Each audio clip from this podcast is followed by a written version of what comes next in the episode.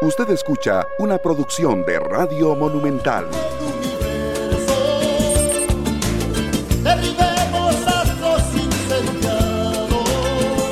Buenos días, muy buenos días, Costa Rica.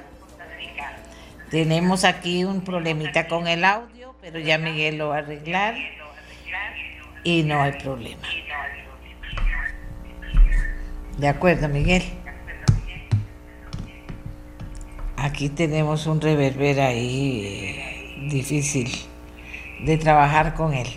Bueno, muy buenos días, Costa Rica. Aquí estábamos viendo cosas que pueden ser buenas noticias. ¿Qué puedo decirles? Eh, Miguel, ¿podemos arreglar el tema del audio, por favor? A ver. Ok, ya está arreglado.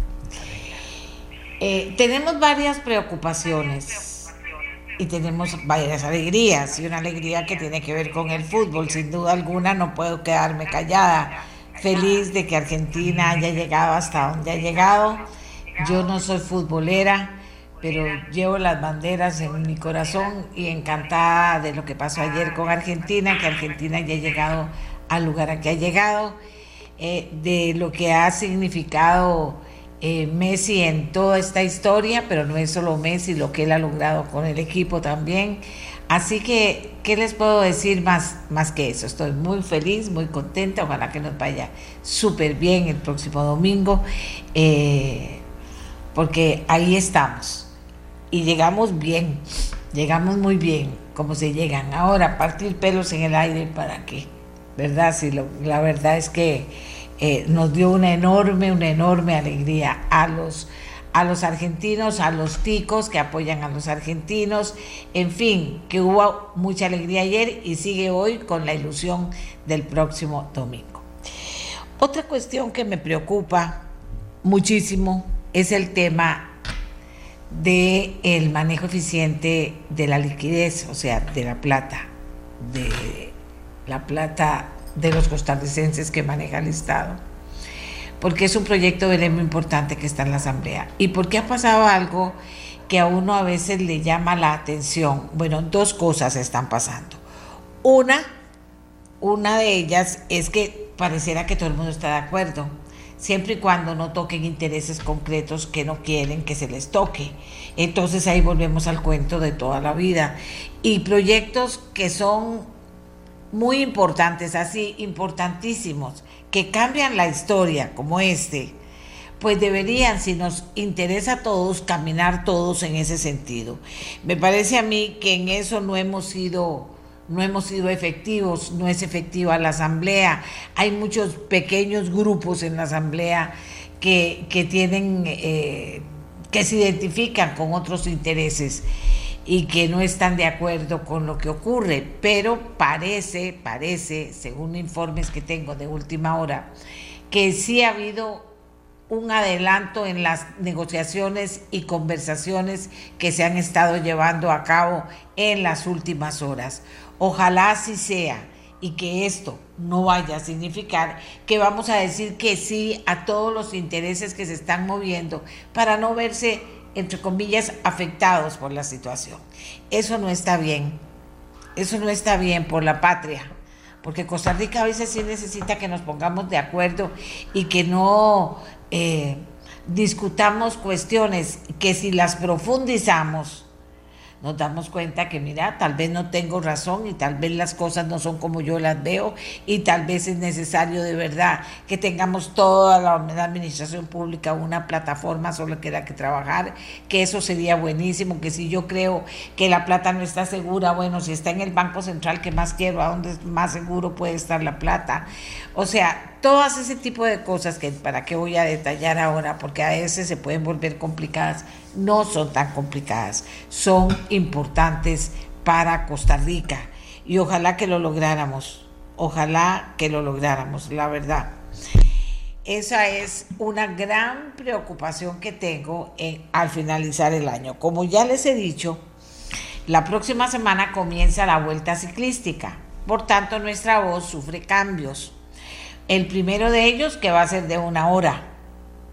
Y segundo, que nosotros aprovechamos esta época del año para eh, reprisar eh, temas del programa que resultaron interesantes para ponerlos de nuevo en conocimiento de ustedes. Y esos son los cambios que van a ver a partir del 18 del próximo lunes hasta el 9 de enero que regresamos. ¿De acuerdo?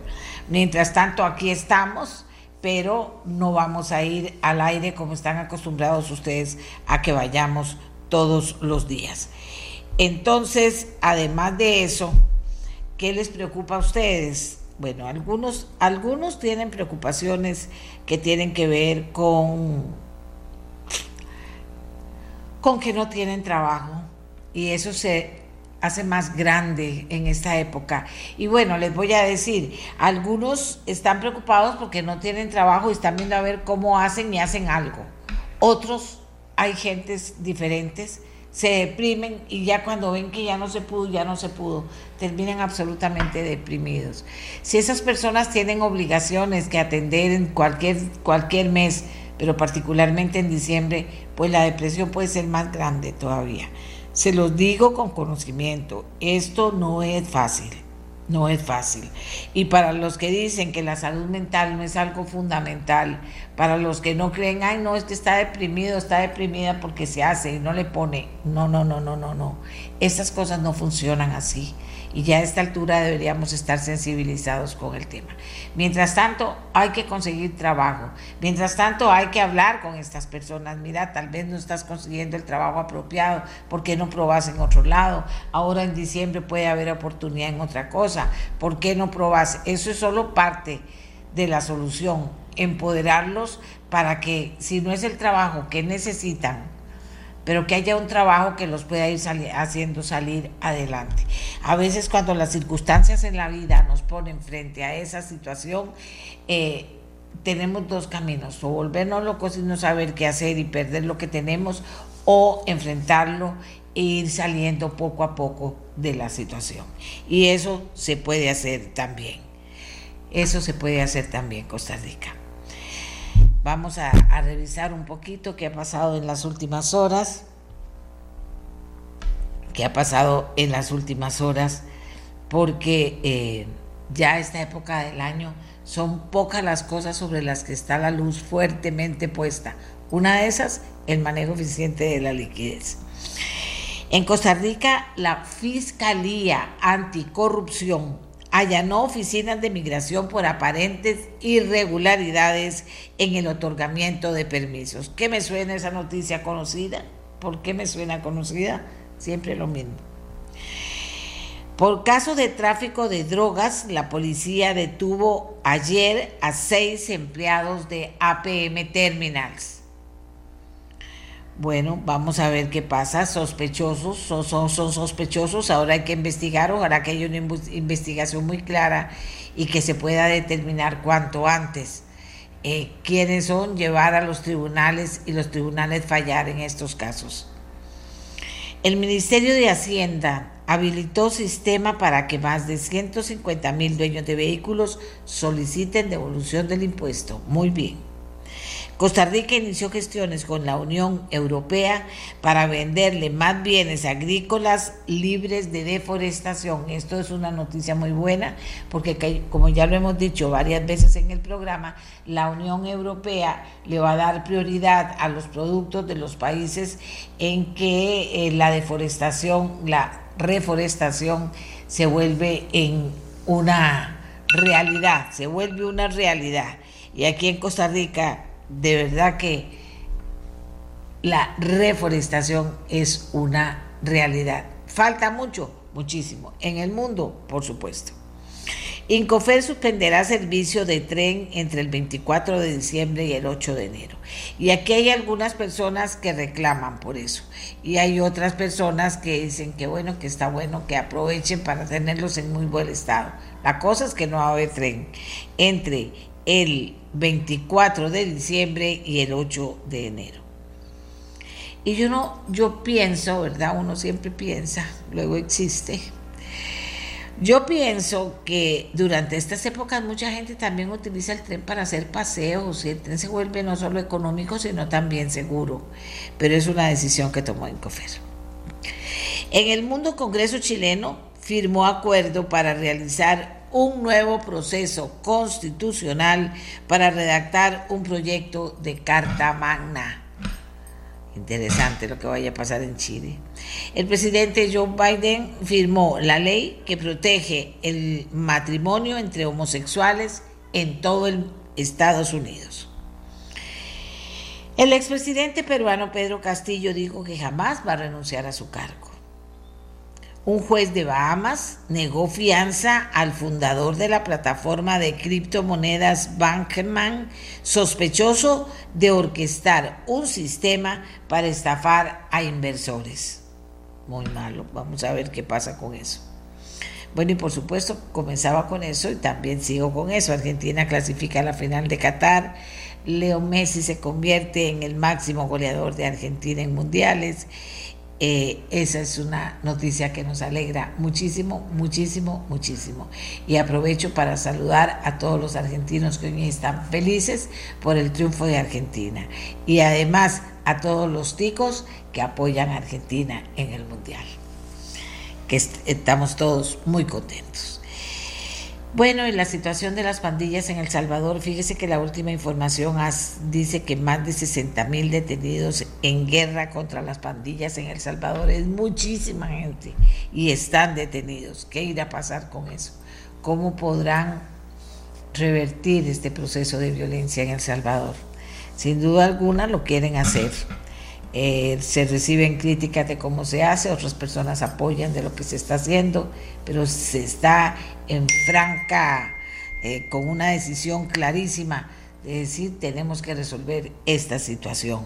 Y eso es lo que finalmente terminan importándonos a todos, me parece a mí.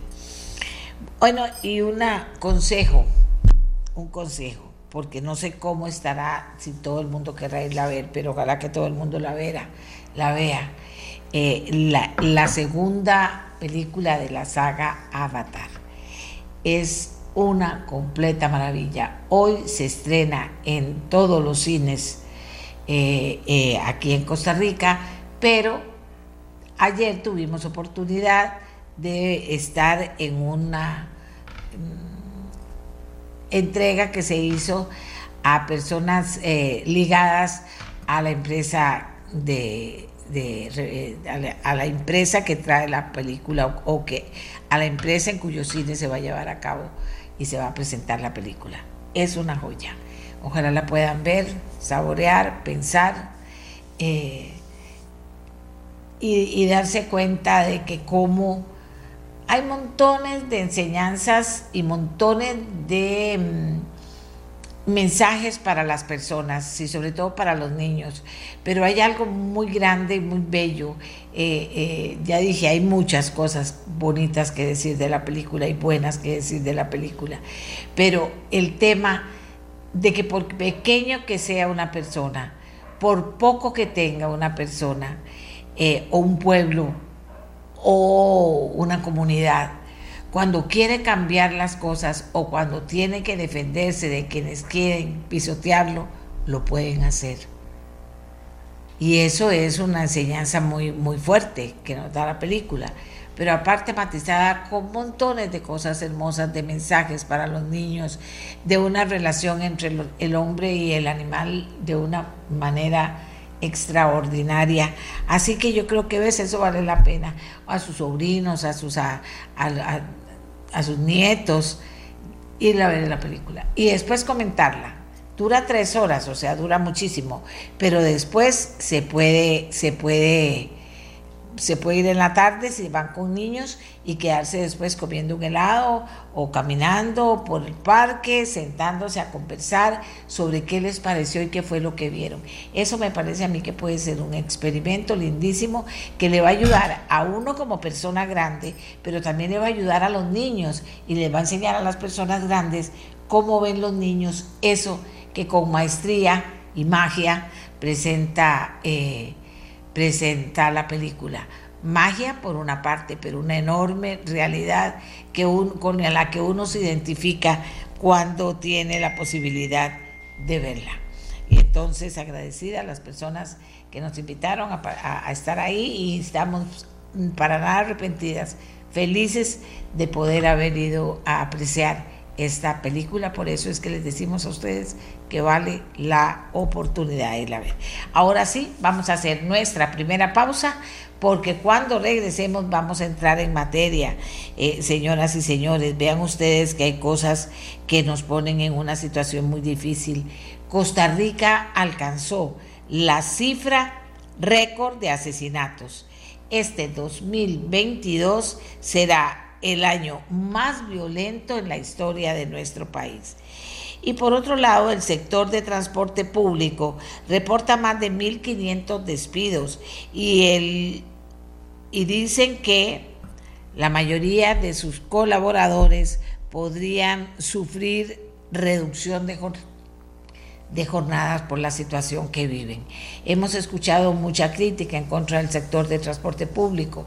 También vamos a escuchar ahora qué dice el sector de transporte público, de la importancia que tiene, de los problemas que tienen, de cómo solucionarlos y también siempre está detrás de todo esto de cómo eh, lograr que eh, mejore la calidad del transporte público en nuestro, en nuestro país. Eh, vamos a ver. Bien. Entonces tenemos también ese tema y hemos invitado a los representantes del sector del transporte público para poder conversar un poco de, este tema, para oír lo que ellos tienen que decir, para plantearle las críticas que se han hecho sobre el tema, que me parece a mí que se valen cómo se van a resolver esas, esas situaciones de carencia que tiene el transporte público con la población, pero también qué pasa con el, con el sector de transporte público y la problemática que presentan. ¿De acuerdo? Vamos a hacer nuestra primera pausa y ya regresamos.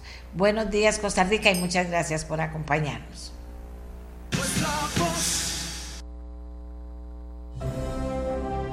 Nuestro compromiso es con el país. Facilitamos el acceso a la pensión a más de 82 mil personas adultas mayores.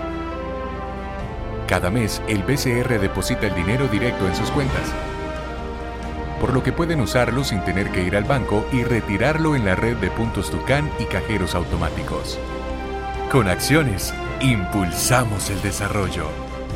Somos el Banco de Costa Rica pase sus inversiones a Copealianza y obtenga los mayores rendimientos. Aperture su certificado Gano Más. Le ofrecemos una de las tasas más competitivas del mercado.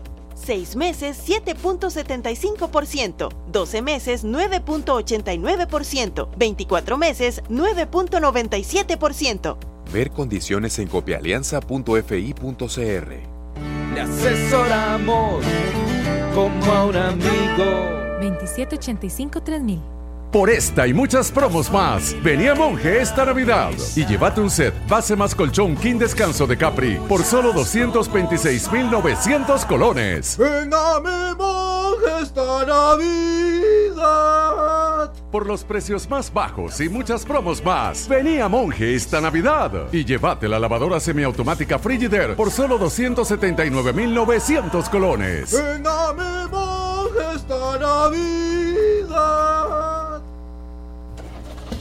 En tu casa, en la oficina o en tu negocio. Grupo Mutual te trae tu Marchamo Express.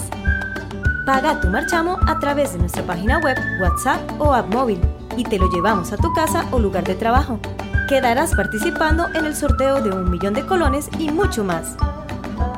Marchamo Express en donde estés. Aplican condiciones. Ver reglamento en grupomutual.fi.cr.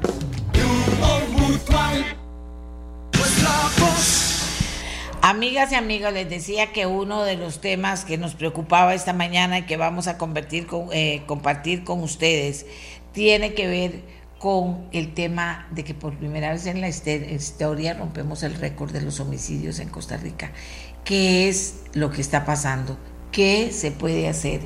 Esto ha venido creciendo, no se ha podido detener eh, y sigue creciendo. ¿Qué dicen? las personas que están ligadas a esta preocupación por su trabajo, por su formación profesional, por su por el compromiso que han tenido con este tema en diferentes momentos de su vida profesional.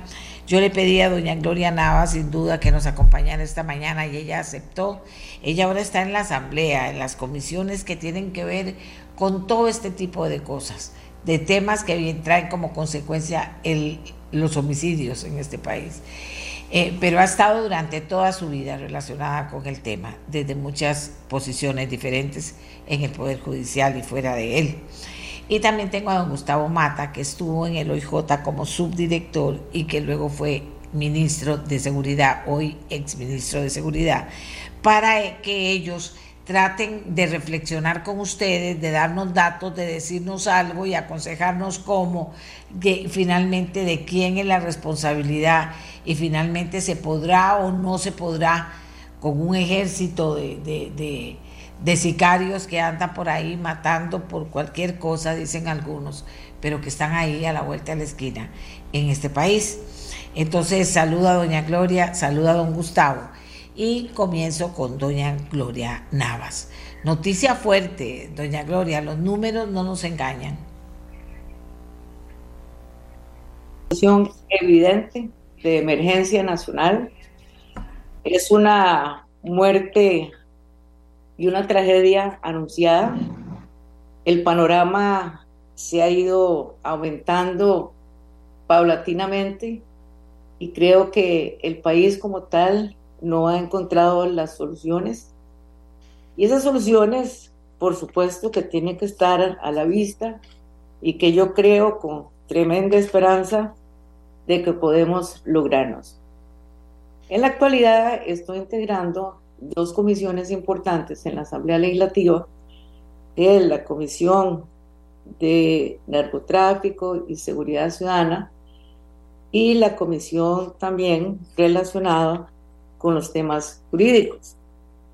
Y hemos iniciado con una hoja de ruta en esa comisión con la colaboración del resto de los miembros de esa comisión y una serie cantidad de personas de alto conocimiento en estos temas, incluyendo a don Gustavo Mata, que ha estado en esa comisión eh, suministrándonos información importante, incluso proponiendo eh, soluciones.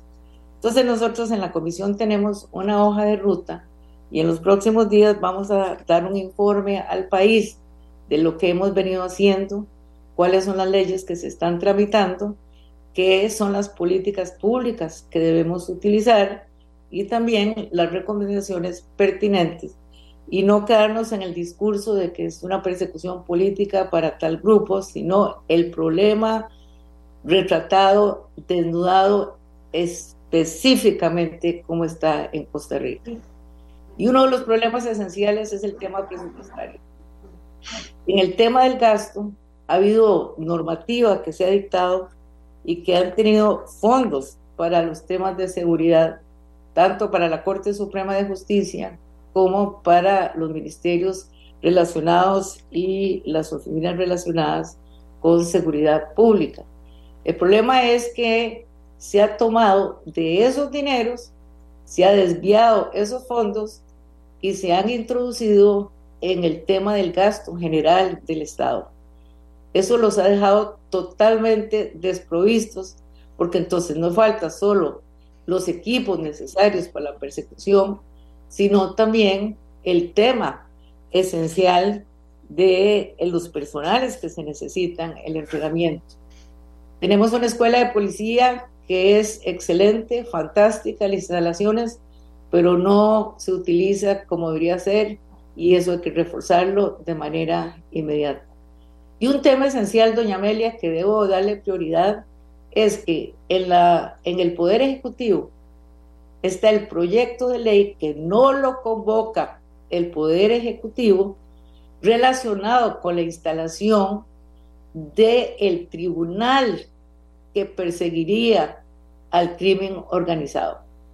El tribunal está montado ya en la Corte Suprema de Justicia, está la normativa, están los fondos, pero en este momento, como le corresponde al Poder Ejecutivo la propuesta de proyectos de ley, pues a pesar de que hemos insistido, a pesar que llamamos a la Casa Presidencial, a pesar de que ejercemos eh, fuerza a ese nivel, el Poder Ejecutivo, sin explicación, no lo convoca. Y sin ese tribunal estamos desperdiciando un elemento fundamental para la sanción.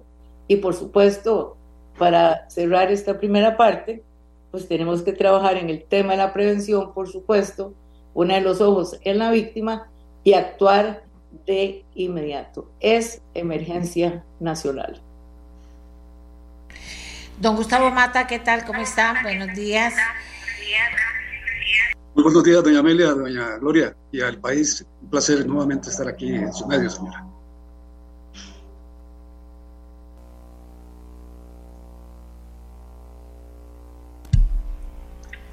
Aló, don Gustavo, ¿en qué hemos fallado? Bueno, doña Amelia, muy buenos días. Eh, efectivamente, como, bien lo menciona doña Gloria, estamos en una situación de emergencia. Esto, eh, si bien se acuerda usted hace unos años, eh, ya se veía venir. Eh, yo le mencionaba que, cuando tuve la oportunidad de estar por Colombia hace unos años, ya se estaba notando que había más campos de cultivo de cocaína y que eso iba a permear toda la, toda la zona en el sentido de que esa coca, esa sobreproducción, pues iba, iba a pasar por nuestros países. y el principal temor que yo tenía en ese momento era que Costa Rica debido a su eh, debilidad de protección de fronteras y todo lo que tiene que ver con este tipo de mecanismos que de alguna manera podrían blindar al país, pues no, no se tenían en ese momento eh, y eh, los recursos que había para ello pues tampoco se veían venir en ese sentido. Ahora pues ya estamos, ya estamos metidos en el problema, doña Amelia, somos una bodega de cocaína y, y somos uno de los principales países que está de alguna manera eh, exportando cocaína hacia, hacia los Estados Unidos y principalmente hacia Europa, que, que incluso podríamos ser el principal país que exporta cocaína hacia, hacia Europa. Esto ha permitido, doña Amelia, de alguna manera, antes lo normal era ver a grupos eh, colombianos o a grupos mexicanos que venían a Costa Rica, se asentaban y ellos eran los que se encargaban de hacer todo el, el bodegaje y el envío hacia esos países. Ahora ya eh, los desplazamos, ya son costarricenses los que están haciendo eso y esto pues conlleva que eh, por la lucha territorial en la cuestión de exportación de la cocaína, pues es lo que estamos viendo ahorita en el aumento eh, de los delitos, casi que en todos, la mayoría, y principalmente en lo que son los homicidios América. Usted ve noche tras noche las balaceras que se hacen y tenemos gente pues que está muriendo a raíz de esta lucha de poder que tenemos, principalmente en las zonas eh, de, costeras marítimas, ¿no? Y esto pues nos tiene muy preocupados. nosotros nos habíamos reunido, éramos un grupo técnico únicamente preocupados por la, por la situación del país. Y en primera instancia nos reunimos con, con la asamblea pasada, la asamblea legislativa, y, por dicho tuvimos el, el placer de, de, contactar ya para este periodo a varios, a varias diputadas y diputados, entre ellos doña Gloria, nos reunimos antes de incluso de que se sentara en la Asamblea Legislativa. Y la verdad es que hemos trabajado de manera muy coordinada y esperamos pues que esto surja en los frutos necesarios, darle los recursos a los cuerpos policiales y a las otras instancias. Vamos a ver, doña Gloria, eh, ¿cómo, ¿cómo hacer para que se esté haciendo tanto, pero siga creciendo el número de homicidios? Eh, nosotros, en primer lugar, hemos creado una sociedad violenta ¿Y por qué hemos creado una sociedad violenta? Porque la sociedad costarricense se volvió en una sociedad totalmente desigual. Uno de los grandes temas es reactivación económica, educación y empleo. Esas son las mejores soluciones para una sociedad que tenga una conciencia clara de su problemática. Entonces, el ataque preventivo es sumamente importante. Eso implica una coordinación entre los tres poderes de la República y la gran cantidad de profesionales que tenemos nosotros especialistas en esta materia, pero tenemos que pretender una política de seguridad integral No podemos tener un tema por aquí, otro por allá, sino que tenemos que integrar. Por eso, a través de la Comisión Legislativa, iniciamos en septiembre un foro en la cual incluso invitamos al señor presidente de la República y a los representantes de los supremos poderes, tanto de la Asamblea Legislativa como del Poder Judicial. Me parece que ese acuerdo público fue sumamente importante en cuanto a la voluntad de hacer la lucha contra este flagelo. La otra distinción fundamental que debemos hacer es que, así como lo dice don Gustavo, somos un corredor en el cual aquí pasa la droga, cocaína, marihuana, ya no por una librita, sino por toneladas. Incluso ya se destapó más claramente lo que pasa con APM terminales. Ahí no están funcionando los escáneres como habría que hacer. El Poder Ejecutivo nos dice que posiblemente hasta en el próximo, eh, en el año 2024, se van a instalar algunos en las fronteras, pero todo ese tecnicismo en realidad, si no se hace de manera inteligentemente policial, pues no va a funcionar. Pero estamos dependiendo de escáneres desde hace varios años que con ese control no hemos contenido. Pero en la otra parte que tenemos que entender de dónde se generan estos homicidios es básicamente en los búnkers, en la distribución nacional donde se distribuye la droga y que generalmente todas estas personas están desocupadas, son drogadictas y además tienen acceso a las armas, porque atacan a las personas, les roban las armas y luego ellos se las agencian para tener. Entonces, esos homicidios en las calles, esos homicidios donde aparece la gente quemada, dos o tres personas torturadas a la misma vez, es producto principalmente no de esos carteles, sino principalmente del ataque a través de los búnkers. Además de eso, es sumamente importante que tenemos que ejercer la vigilancia y la sanción inmediata de los funcionarios públicos, incluso policías muchos que son campeones en esta lucha, pero otros que son corruptos por la situación económica del país. Los salarios son bajos, los equipos son deficientes. Entonces, estas grandes empresas, que es el crimen organizado, y por eso estoy insistiendo en esa ley que necesitamos que lo envíe el Poder Ejecutivo a la Asamblea Legislativa y nosotros, si no lo hacen, pues ponerla en funcionamiento inmediatamente apenas entra la legislatura de la Asamblea Legislativa. Entonces, el, el problema es un problema eh, integral, pero que tiene que trabajarse en forma conjunta. Incluso se ha pensado en la unificación de alguna de las policías, pero tenemos el problema con la policía del OIJ en el sentido de que el OIJ no puede integrarse realmente a otras policías porque es una policía judicial, es una policía represiva. Pero la coordinación, los entrenamientos y también debo indicar que nosotros tenemos la colaboración, que es bueno que la población conozca, del Comando Sur-Sur de los Estados Unidos en el tema de los guardacostas. Hay proyectos de ley que están planteados precisamente en relación con la captura más eficiente de los bienes y la repartición de ellos y el ejercicio en la vía contenciosa administrativa de la captura. Hace unos días se, se logró descubrir un hecho a través de un allanamiento en el cual había una gran cantidad de caballos y otros bienes y eso inmediatamente se dispuso de ellos, porque robarles el capital al crimen organizado es inyectar insumos para hacer ese ataque. Así que la situación es gravísima. Llegamos a romper el récord de homicidios en Costa Rica, que es más de 600 homicidios y no hemos terminado el año, pero tenemos que hacer esas políticas, esa legislación, incluso recordando la memoria de don Walter Espinosa, él fue una de las tantas personas que ha insistido en la lucha con eh, programas y con proyectos muy aterrizados que van a mejorar incluso el procedimiento penal.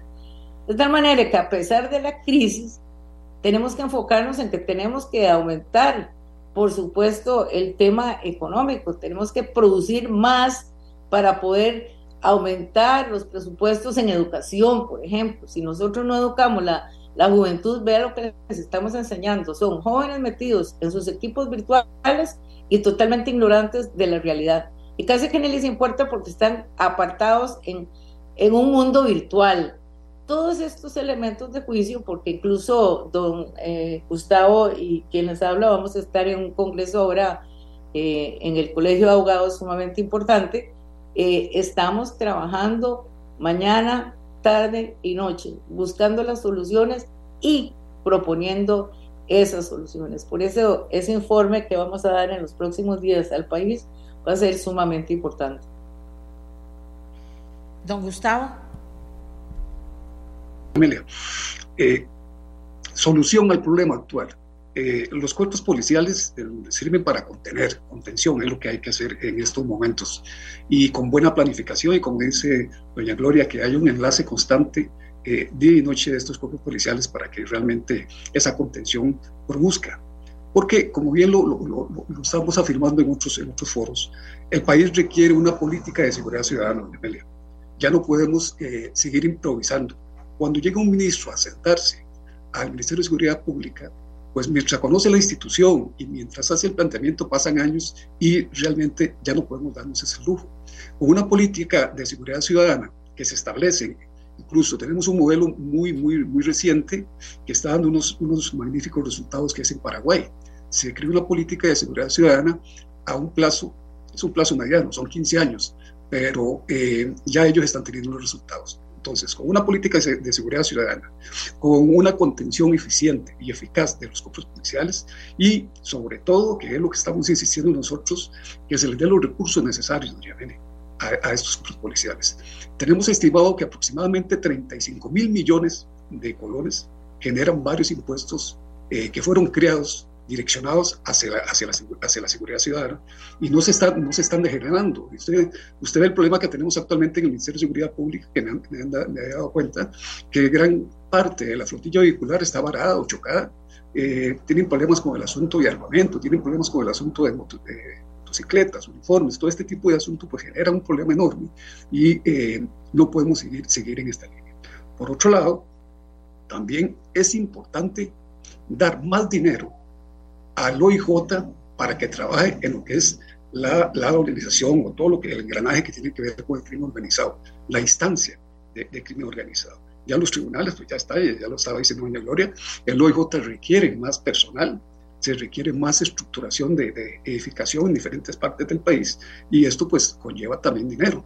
Y estamos trabajando en eso, doña Amelia, eso exactamente es lo que, lo que incluso, vea, lo irónico de este país, hay un caso que, que ponemos como ejemplo, un caso eh, que se generó hace como unos, unos ocho años, el caso Liberty, que se lograron decomisar 21 millones de, de, dólares. No se ha podido asignarles a los cuerpos policiales ni a la fiscalía porque no se ha podido notificar a alguien. Doña Amelia, ¿quién va a llegar a reclamar esa plata? Si hay que llegue a reclamar, lo van a meter preso inmediatamente. Entonces, se está ahí trabajando con, con el Ministerio Público para, con un proyecto de ley, ver si se puede cambiar esto y se generen esas platas. E, es exactamente la estructuración que requiere este país. Repito, no es una solución fácil. Repito, nos, esperan días muy oscuros y de alguna manera debemos de tomar esto de forma inmediata. Bueno, lo dice usted, nos esperan días muy oscuros. Doña Gloria, tampoco podemos eh, volver los ojos a lo que está pasando en el mundo. Esto no es una situación de Costa Rica, eso está pasando hasta en los países que tienen todos los recursos para poder enfrentarlo. Eh, de, y usted es una señora que está muy informada sobre eso. Digamos, de las experiencias que hay en otros países que hayan resultado exitosos en alguna medida que se puedan, de alguna manera que se pueda medir, eh, ¿qué es lo más importante, aparte de esta ley de la que habla usted, que sin duda es muy importante, este proyecto de ley, qué es lo más importante que tenemos que hacer como país? Es que, eh, doña Amelia, el tema es eh, enfocarnos en cuáles son las políticas públicas que se van a utilizar. Tenemos muchos ejemplos de muchos países. Por ejemplo, en Colombia ellos han avanzado tremendamente. Hay asesores de colombianos que han venido a Costa Rica también. Eh, yo creo que nosotros tenemos el expertise, es la ejecución lo que estamos fallando en esos temas.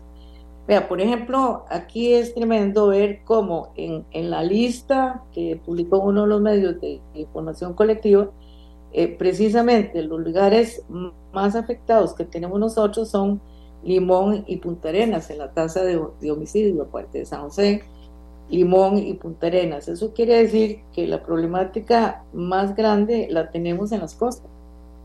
Entonces, en las costas donde tenemos que reaccionar, ahí es donde hay que poner escanes, por ejemplo, ahí sí hay meter eh, personal, pero tenemos que eficientar también el Poder Judicial, porque si el Poder Judicial tarda muchísimo en resolver los asuntos y tenemos de camino el tema carcelario, de que estamos con hacinamientos todavía, imagínense la situación gravísima que tenemos en este momento. Entonces hay que trabajar en forma conjunta con una claridad de mente y de finalidades, pero ya los estudios y los diagnósticos están, ya nosotros sabemos cuáles son las causas, eso no hay ni que adivinarlo ni que estudiarlo, simplemente las cifras las tenemos. Es proclamar los puntos básicos. El tema de la prevención es esencial. Nosotros hemos tenido la colaboración del Instituto Latinoamericano de Tratamiento del Delincuente eh, de las Naciones Unidas que ha sido un órgano muy colaborador. ellos nos han tratado con expertos también aquí en el tema de la prevención, que es fundamental. El hueco educativo que tenemos desde hace años, eso permite establecer que la sociedad es desigual.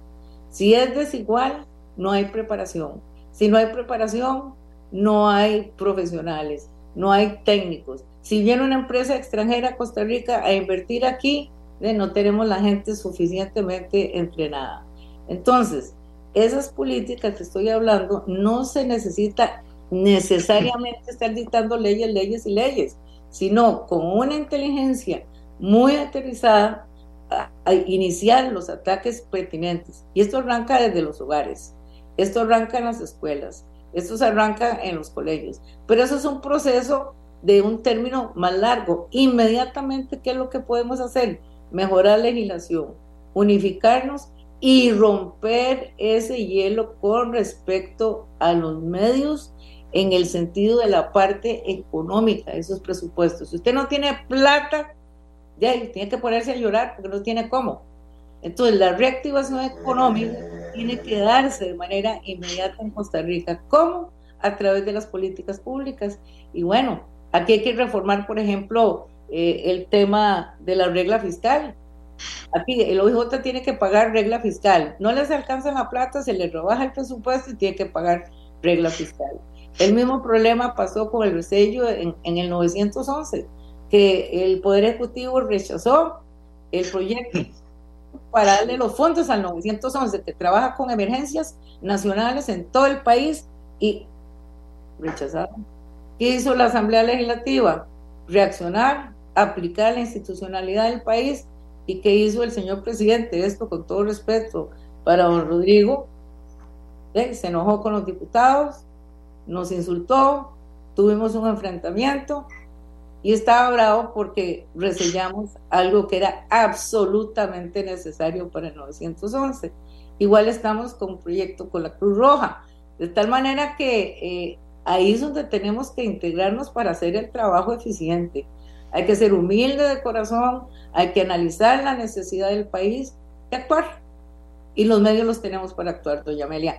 Yo tengo esperanza y confío que Costa Rica puede salir del berenjenal en que estamos si nos ponemos todos a eficientarnos en todo la seguridad ciudadana, conozca a su vecino, sepa quién entra a su barrio, todo eso y la denuncia de los hechos también. Aquí se está planteando también por el Ejecutivo una reforma para que se les dé plata a los que denuncien. No, no, eso ya está en la ley. Es un tema de educación, educación ciudadana, a efectos de cómo nos defendemos de la criminalidad.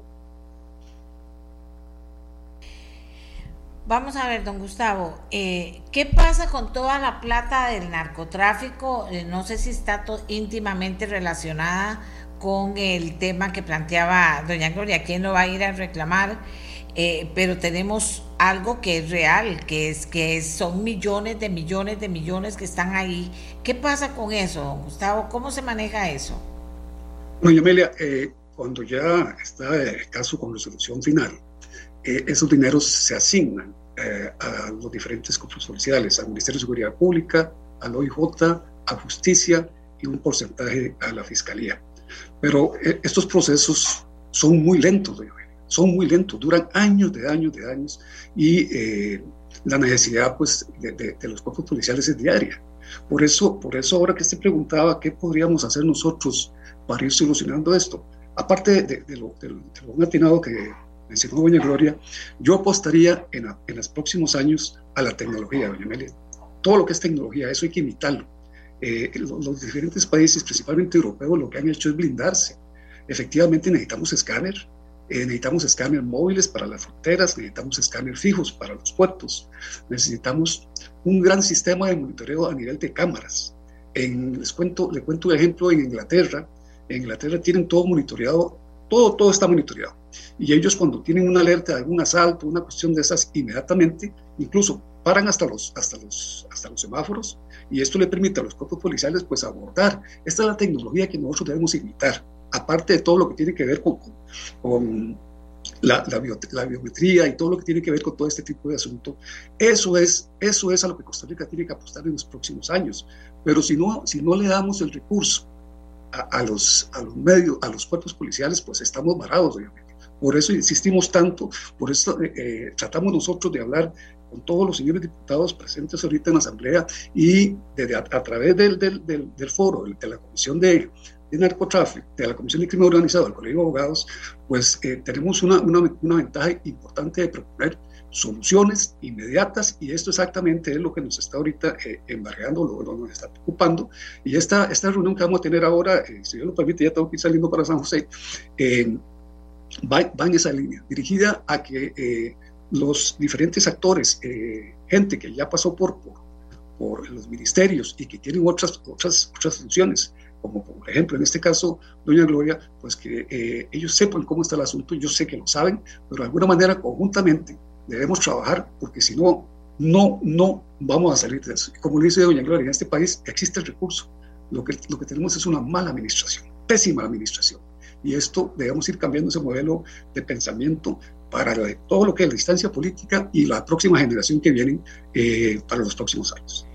Doña Amelia, disculpe que interrumpa aquí, pero hay un tema que es sumamente importante.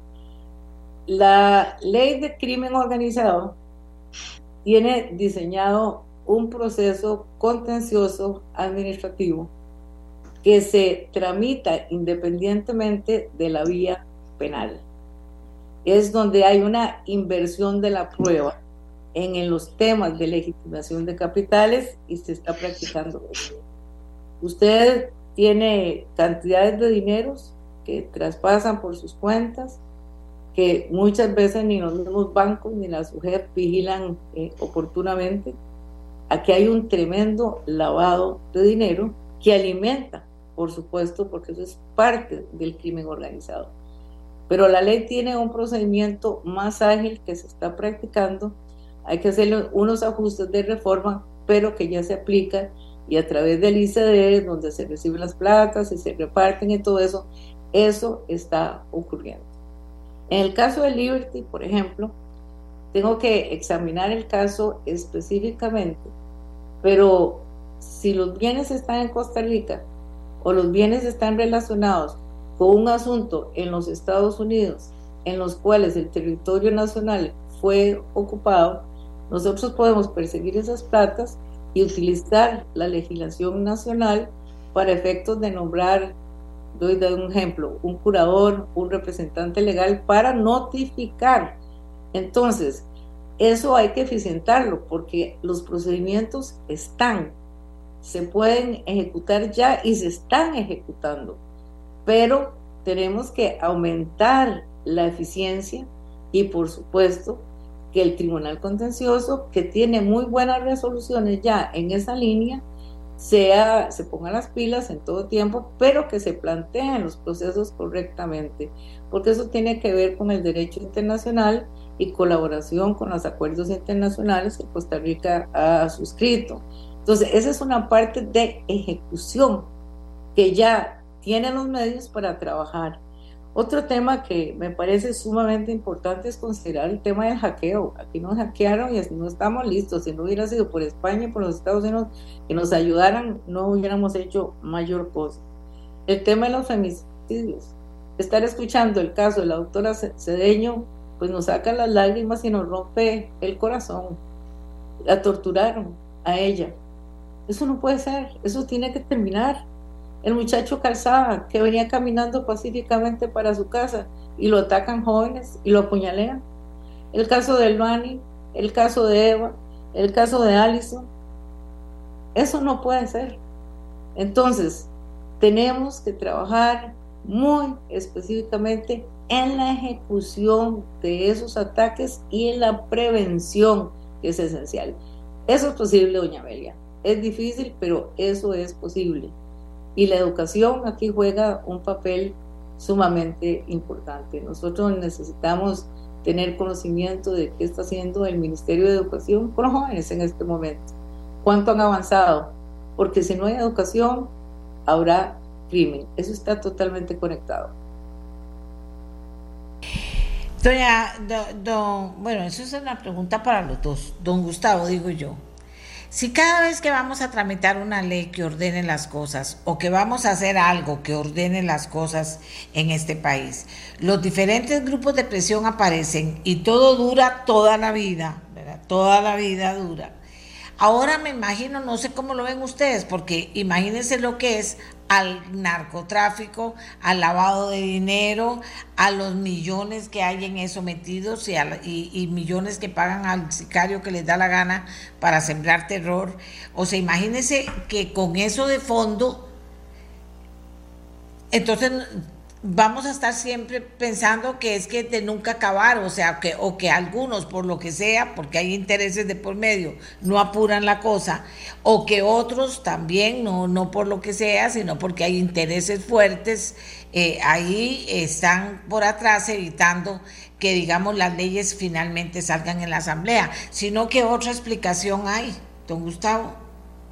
Amelia, yo diría que tenemos que ser este es un país de muchas leyes. Yo creo que las que están, lo que tenemos que hacer es ser más eficiente con ellas y proponer soluciones inmediatas que sean más, más prácticas, eh, como por ejemplo este caso de Liberty. Eh, eh, eso, eso tiene que estar ahí como unos ocho años, si mal no me acuerdo. Y vea que no se ha podido asignar esos, esos recursos. Entonces, las leyes están, hay que ser más eficiente y que haya una voluntad política para lograr cumplir con esto. Yo creo que eso sería el, el, tema en este país. Falla, pongámosle nombre y apellido a quienes fallan, qué es lo que falla es que, es que no podemos seguir pasando estas noticias de que, de que imagínense qué nuevo récord más vergonzoso y cuando nos dicen no, no, no, no, no solo son leyes, hay leyes que ayudarían. El tema está en que, en que falta gestión, entonces eso tiene nombres y apellidos, tiene gente, se puede despedir a esa gente, poner a otra gente, mandar a estudiar a otra gente, conseguir becas para que vengan y se hagan cargo. ¿Qué hacemos, don Gustavo? Bueno, esa, es exactamente es una de las propuestas que estamos haciendo a través del, de la Comisión de Crimen Organizado en Colegio de Abogados de América, proponer ser pragmáticos en, resolver este tipo de asuntos y que eh, de alguna manera hay que comprometer a la gente. a veces uno está eh, en, una, en una situación ahí de, mucho, de mucha tranquilidad y yo diría que hay que meter esto en conflicto. O sea, hay que, hay que estresar, hay que estresar a, a, a, las instancias pertinentes para que se hagan las cosas en este país, porque si no, si no se estresa, si no, se, si no eh, se, se, presiona un poco, pues no camina, doña Amelia. Las leyes están, algunas hay que pues, hacerlas más eficaz, pero nosotros tenemos también la participación de la sociedad, que sea más activa y que esté, eh, que tenga claro el panorama que nos espera para los próximos, para los próximos años que la gente que no está preparada se vaya a preparar y que si la gente no se va a preparar, pues entonces cambiamos la gente, doña Gloria, pero, pero pienso que eso de, ser prácticos es una necesidad y no puede ser que, haya, que estén las leyes y que lo demás no funcione, porque a los que les estamos pagando para que las cosas funcionen no hacen las cosas como las deben hacer, rápido, efectivo, eficiente, transparente, para que funcionen. No entiendo esa ecuación, doña Gloria. No, es incomprensible porque son tremendas contradicciones. Decimos que tenemos un país democrático, que tenemos libres, pero oye, ¿hasta qué punto somos libres si no podemos controlar la delincuencia? ¿Hasta qué punto podemos ser libres si no tenemos reactivación económica? Eso es un engaño. La gente tiene que entender y poner los pies en la tierra donde estamos en este momento. Son temas país y la ciudadanía tiene que enterarse, la ciudadanía tiene que colaborar, la ciudadanía tiene que escribirle y comunicarse con la Asamblea Legislativa, con el Poder Ejecutivo. Eso es el poder ciudadano y eso es lo que estamos tratando nosotros de coordinar con los otros poderes y con todo este montón de grupos de expertos que están deseosos de colaborar, comenzando por el estudio del estado de la justicia.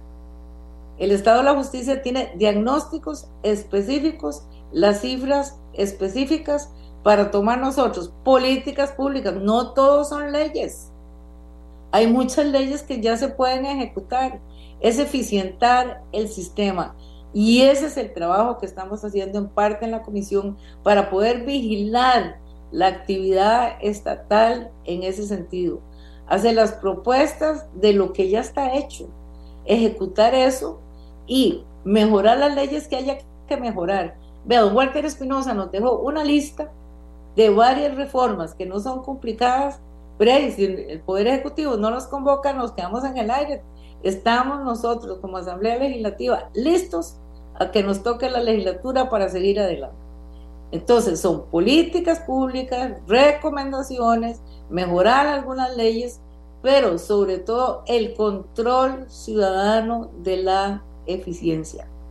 El control ciudadano es fundamental. La ciudadanía no debe pronunciarse con insultos y con críticas bajas. Esas redes sociales a veces son una vergüenza lo que ponen. Tenemos que trabajar en forma conjunta, pero con una mente positiva, con una mente de actuación. Y yo creo en las instituciones democráticas, yo creo en que el país puede defenderse, yo creo que la juventud nuestra sigue siendo inteligente, pero necesita oportunidades. ¿Usted sabe que de cada tres jóvenes, uno no tiene empleo? De cada tres, uno no tiene trabajo. Y si no tiene trabajo, entonces se aplica lo que dicen algunos jóvenes. Oye, ¿usted por qué está metido en este problema de tráfico de drogas? ¿Ha cometido delitos graves, homicidios? ¿Por qué lo hacen? Porque en lugar de estudiar, mejor me gano 100 mil cañas y mato a alguien. Esa es la cultura que hemos desarrollado. Eso hay que atacarlo y eso hay que resolverlo. Y también sobre la mesa, don Gustavo, hay que poner el tema de que a quién le conviene que esto pase. Es que eso es lo que yo digo, o sea, hay que identificar quiénes no están haciendo las cosas, porque a quienes les conviene que esto pase.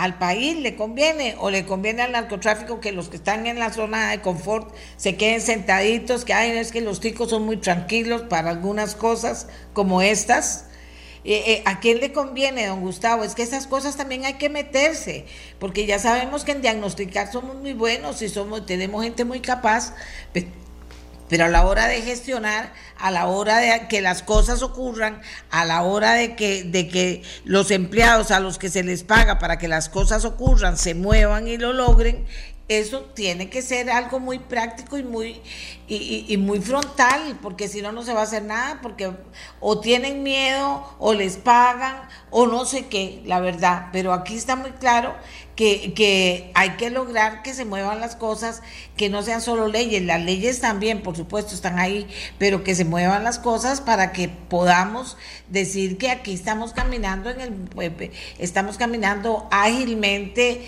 efectivamente, porque si no, van a hacer ustedes todo este trabajo que están haciendo, que está muy bueno, nadie discute que está muy bueno, pero si eso no se baja a la práctica y no se es efectivo, eficiente, transparente, nos vamos a quedar igual, don Gustavo.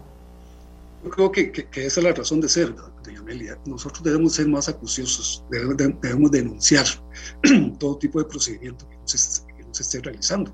Porque aquí, ¿a quién se está fortaleciendo? Pues a las organizaciones criminales, lógicamente mientras más nos embarremos nosotros en, la gestión, en la gestión pública, eh, estos grupos van a estar con, más relajados. Y, y de, la problemática de que el último estudio que vi del OIJ mencionaban de que tenían eh, estructurado más de 200 y resto de agrupaciones criminales, ya organizaciones. Esto, es un problema, doña Amelia. Hace unos años no estaban conformados así a tan grado, a tan cantidad de, agrupaciones y ya las tenemos. Entonces, todo este tipo de dinámica que, que no camina, al que favorece son los grupos criminales. Eso es lo que el pueblo costarricense tiene que entender.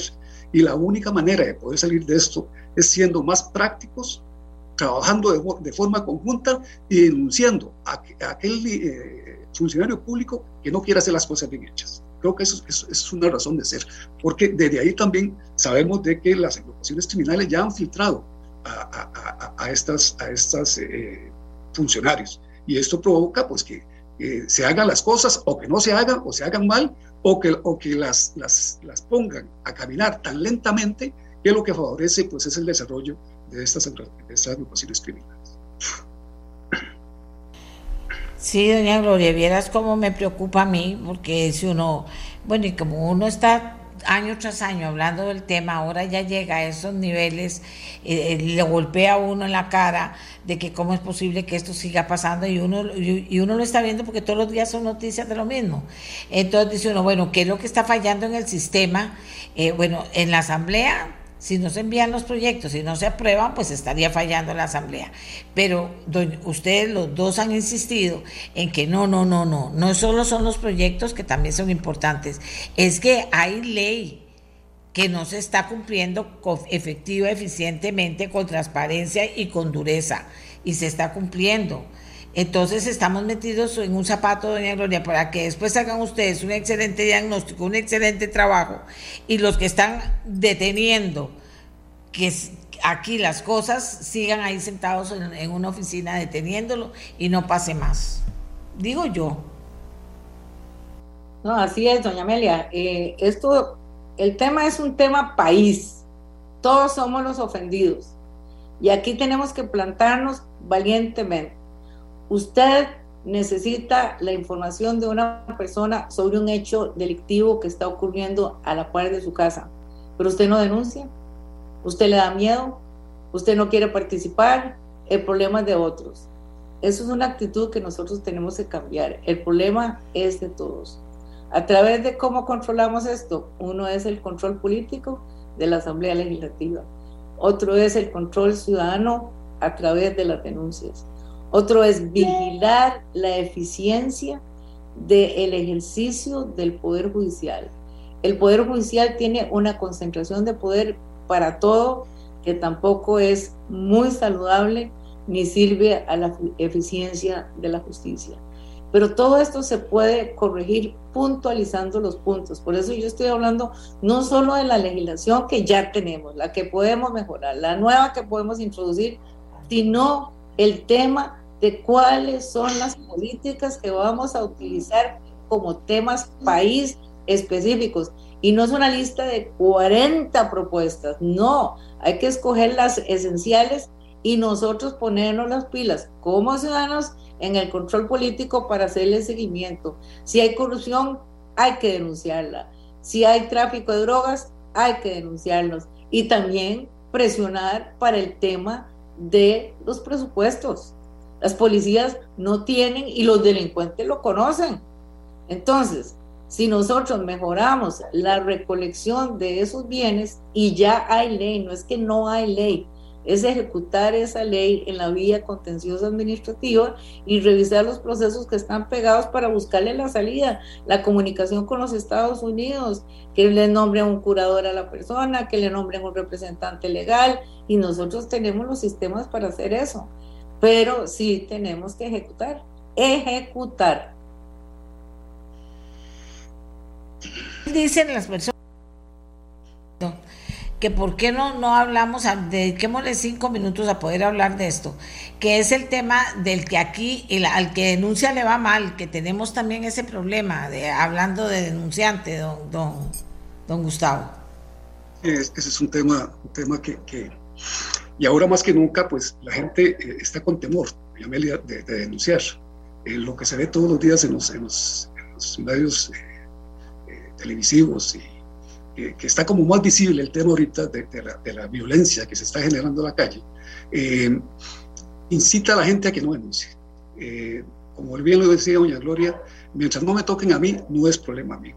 Y el problema es que conforme vaya avanzando esto, van a llegar a tocarlo, porque eh, eh, se, se, van a subir los índices de criminalidad y esto pues conlleva un riesgo mayor eh, a que un ciudadano pues se le haga, se le cause algún perjuicio.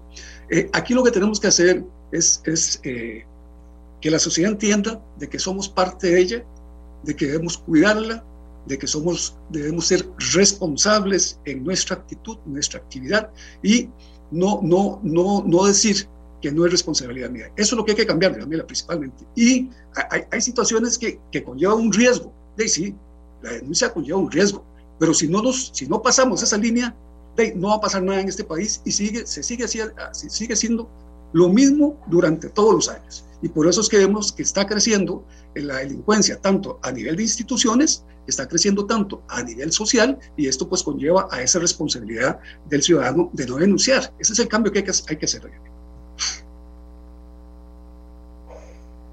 Cerrando, eh, eh, nos anuncian cosas nuevas que podrían ayudar.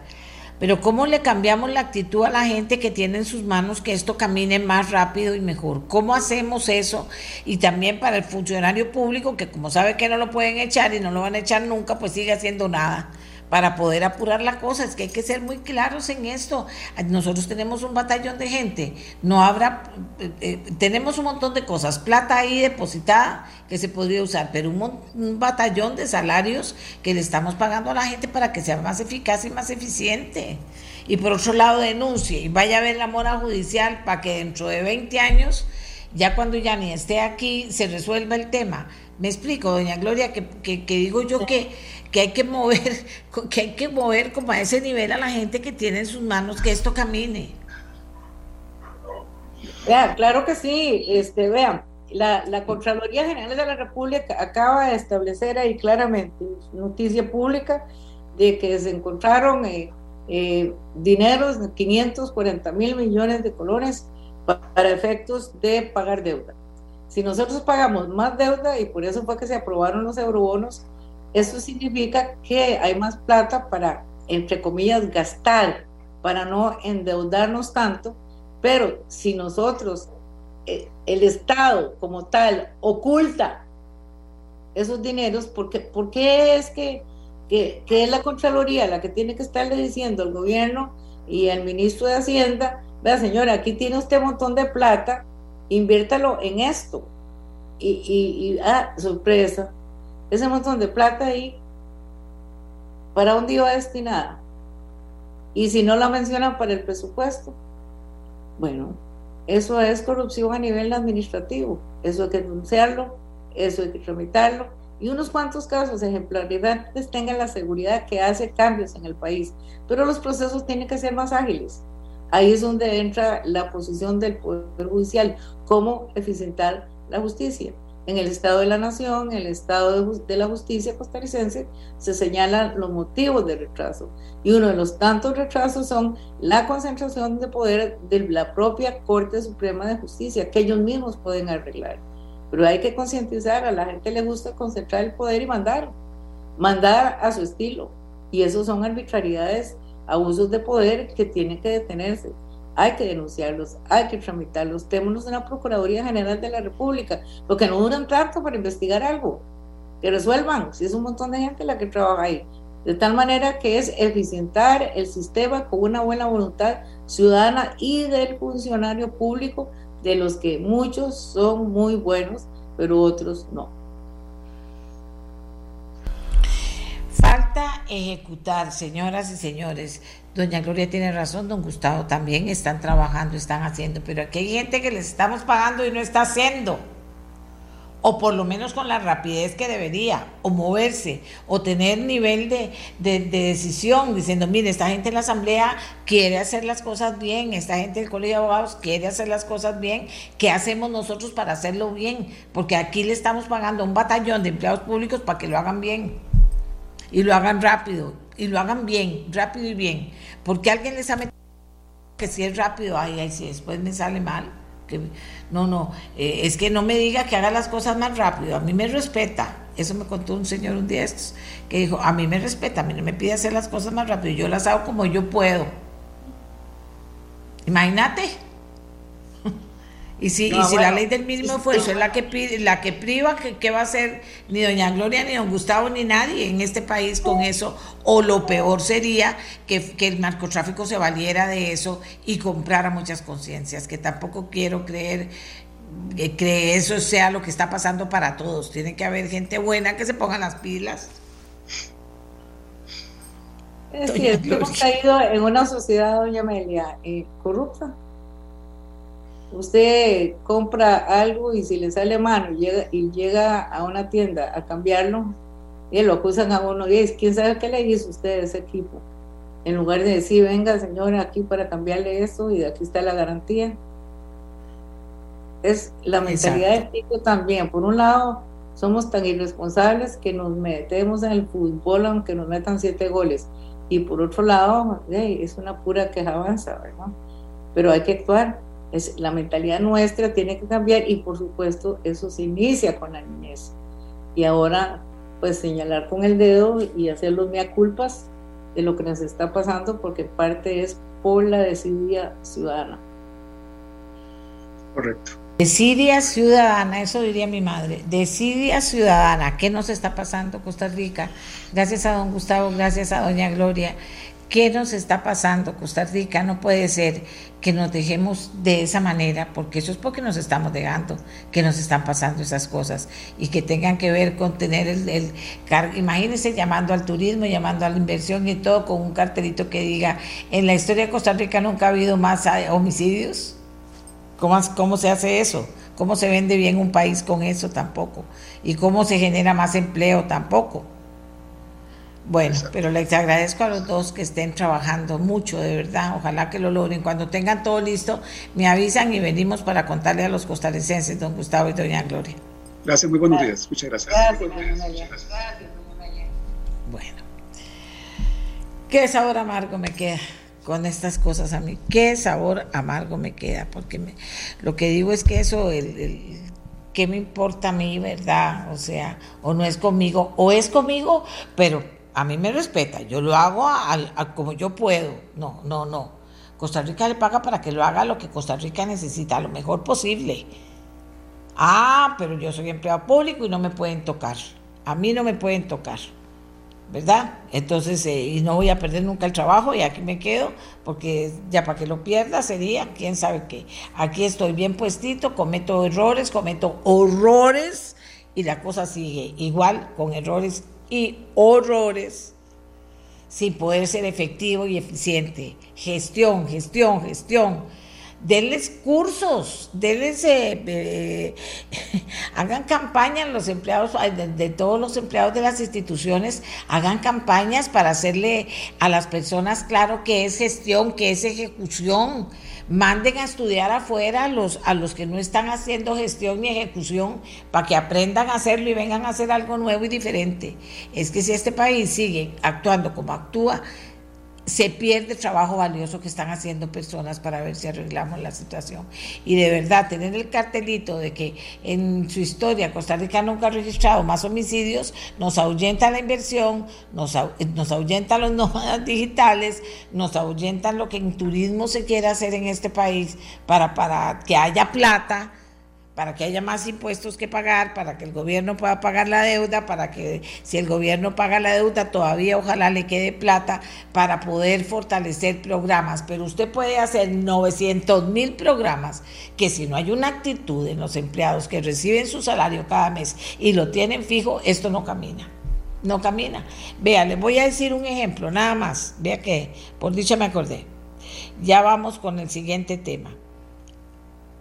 Les voy a decir un ejemplo. Resulta que conozco a un señor que quería abrir un restaurante. Ya tiene uno, pero quería abrir otro. Ya aquí lo tengo. Y resulta que durante mucho tiempo me dijo, eh, aquí lo tengo. Durante mucho tiempo me decía, ¿qué va, doña Amelia? No se puede, presenté esto, los papeles me mandaron, me devolvieron y me hicieron esto y me hicieron lo otro. Como yo les explicaba aquí, de un tiempo a esta parte, se han cambiado eh, con todo el, tema de la tramitología. se ha cambiado, ha incidido el tema de los cuellos de botella que se han eh, tratado de eliminar y todavía faltan otros.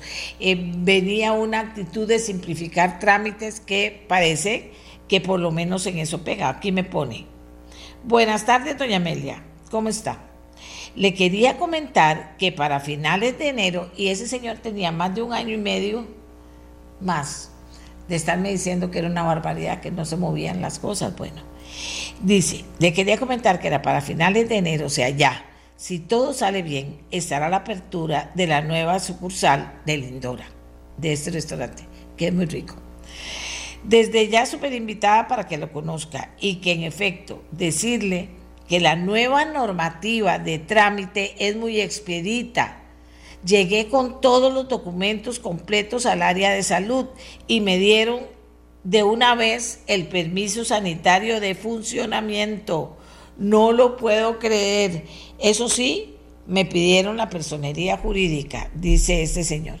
¿Y por qué le leo eso? Porque es la diferencia que hacen es la diferencia que hacen entre eliminar trámites que no que había que hacerlos, en, fortalecer que esa simplificación sea real y lo que pasa en la práctica.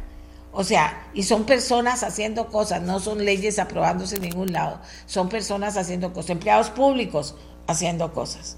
Vean la diferencia para que ustedes vean, no es que uno persiga por perseguir, no vean la diferencia. Esos son empleados públicos actuando responsablemente. Ahora, en el tema de, de cuidarnos la vida a todos, deberíamos estar todos pellizcados y apuntados viendo a ver cómo nos ayudamos. Pero hagamos una pausa. Venimos con transporte público. Ya venimos. La mía, la suya, la de todos y todas. Vamos a hablar de transporte público. ¿Con quién vamos a hablar de transporte público? Bueno, con una persona que lo representa, con una vocera del transporte público. ¿Por qué vamos a hablar de ellos? Porque inclusive se han estado manifestando, hay proyectos en la Asamblea, eh, ellos dicen que están en una situación muy difícil, en una crisis, y entonces hay que oír qué dicen ellos. ¿verdad? Porque tenemos que ser honestos, la opinión pública se queja mucho del transporte público. Eh, la opinión pública no ha entendido todavía por qué no se da el pago electrónico en todos los buses para aclarar la situación de todos. En fin, hay muchas críticas, pero ellos también tienen algo que decir. Entonces, Silvia Bolaños, que es la vicepresidenta ejecutiva de la Cámara Nacional de Transportes, me aceptó la invitación para estar con nosotros en el programa y contarnos qué son los problemas que tienen y luego un poquito por qué no se solucionan algunos problemas que ellos tienen ahora o por qué no se atienden demandas de los ciudadanos también en cuanto al transporte público. Vamos a conversar con doña Silvia. Doña Silvia, ¿cuál es esa situación que los lleva a decir, pero por favor, estamos ya echamos gente, vamos a, tener que bajar las, eh, eh, las horas laborales de las personas? Eh, que llegan ustedes a esta situación. Cuando, cuando dicen que hay muchos en situación difícil, ¿de quiénes estamos hablando? ¿Qué porcentaje de autobuseros del total pasa por esa situación? Doña Silvia, nos cuenta, por favor. Buenos días, doña Amelia. Muchísimas gracias por el espacio. Es un placer poder conversar nuevamente con usted y de verdad agradecerle el poder compartir con los costarricenses cuál es la realidad de la situación del transporte público. Y es que muchas veces creemos que esta es una situación que vive solo Costa Rica. El tema del transporte público viene en crisis en el mundo después de la pandemia. Por ejemplo, le puedo decir que en Londres en este momento hay un serio problema en relación al transporte, que es un transporte subvencionado y que dada la disminución de la demanda de usuarios que se generó posterior al año 2020, cuando inició la pandemia, en este momento se encuentra muy cerca un proceso de quiebra. Igual situación está viviendo España y pues Costa Rica no escapa de esta realidad. Nosotros ya veníamos golpeados desde el año 2016 cuando se hicieron cambios en la metodología tarifaria, en la forma del cálculo tarifario que establecía ERECEP y que incluso se abrió una comisión de investigación en la Asamblea Legislativa donde se determinó algunas responsabilidades, pero como todo en este país no pasó nada. Ese expediente se envió al Consejo de Gobierno y eh, no se siguió con el proceso correspondiente. Ahí se logró evidenciar que ya se dio un golpe importante al transporte y posteriormente pues caemos en un proceso de pandemia en el año 2020 que todos conocemos y que nos afectó. severamente. Fuimos el segundo sector más golpeado después de turismo, donde tuvimos una disminución importante de usuarios. Nosotros pasamos de una movilización anual de 520 millones de movilizaciones de usuarios a 320 millones en el año 2021. Esto representa eh, prácticamente 230 millones menos de movilizaciones en un año. Evidentemente, la movilización de demanda para nosotros es lo que sostiene los ingresos y esto golpea directamente las finanzas de las empresas. Pero no siendo esto suficiente, doña Amelia, nos encontramos en principios de año con alzas de combustible que no esperábamos. En un año pasamos aproximadamente julio 2021 de 423 colones del precio del diésel a casi duplicarlo al 100%, 856 en el mes de julio del presente año. Fueron más de 18 aumentos en menos de un año y esto golpea directamente el insumo más importante para poder movernos. Comprenderá usted que evidentemente hicimos esfuerzos importantes durante la pandemia para lograr sostener el recurso humano. Eh, aplicamos las medidas que el gobierno en ese momento otorgó, que fueron reducciones de jornadas, eh, también se hicieron adecuaciones y arreglo con los colaboradores de las empresas, por lo menos para garantizarle al Estado también que estábamos dándole sostenibilidad al empleo, pero lamentablemente el efecto de la disminución de la demanda es un efecto que golpea directamente las tarifas. Esto generó que evidentemente había que empezar a escoger qué se pagaba y qué no se pagaba, cómo subsistíamos, cómo salíamos adelante. Muchas empresas tuvieron que hacer arreglos con la caja para poder hacerle frente al pago de sus planillas, tuvimos que hacer arreglos con los bancos, que al final de cuentas nadie nos regaló nada. Los bancos lo que hicieron fueron eh, aplicar balloon payment, lo que significa esto es que a usted se le amplía al final el tiempo de su crédito y usted termina, le dan una, un periodo de tiempo, un periodo de gracia para no pagar su cuota, pero usted termina pagándolo al, al final del periodo de su crédito, ampliando los créditos por un plazo mayor. No hubo un mecanismo de reactivación país. Muchas veces solicitamos al gobierno, tratamos de sostener reuniones para eh, de alguna manera que se entendiera la afectación tan grande que estábamos viviendo y que no llegáramos al momento en que estamos en este momento, donde, donde lamentablemente, doña Amelia, tenemos más de 95 comunidades sin servicio porque muchas, muchos empresarios, producto de esta situación y de otras anteriores, han venido devolviendo sus rutas esto está generando una afectación directa en la continuidad del servicio y directamente afecta al usuario. Creo que es que como país todavía no hemos entendido que estamos en la prestación de un servicio de carácter público, que está en manos de operadores privados, sí, pero que requiere la participación tanto del Estado como de los operadores y de los mismos usuarios para garantizar esa calidad de servicio que requerimos. Y en este momento en particular lo que estamos pidiendo es que se nos dé un respiro, un espacio de tiempo para poder salir adelante con la situación que están enfrentando los diferentes operadores y que nos sentemos de manera paralela con una agenda de transporte público a poder solucionar todos esos temas que también entendemos que hay quejas de los usuarios y que también hay que eh, atender. Eh, Silvia, bueno, me habla usted de Londres y de España y sin duda alguna no se pueden comparar, eh, empezando por la calidad de las unidades, que es muy superior a la mayoría de buses de Costa Rica. Me habla de, que están devolviéndose eh, unidades de 95, si no entendí mal.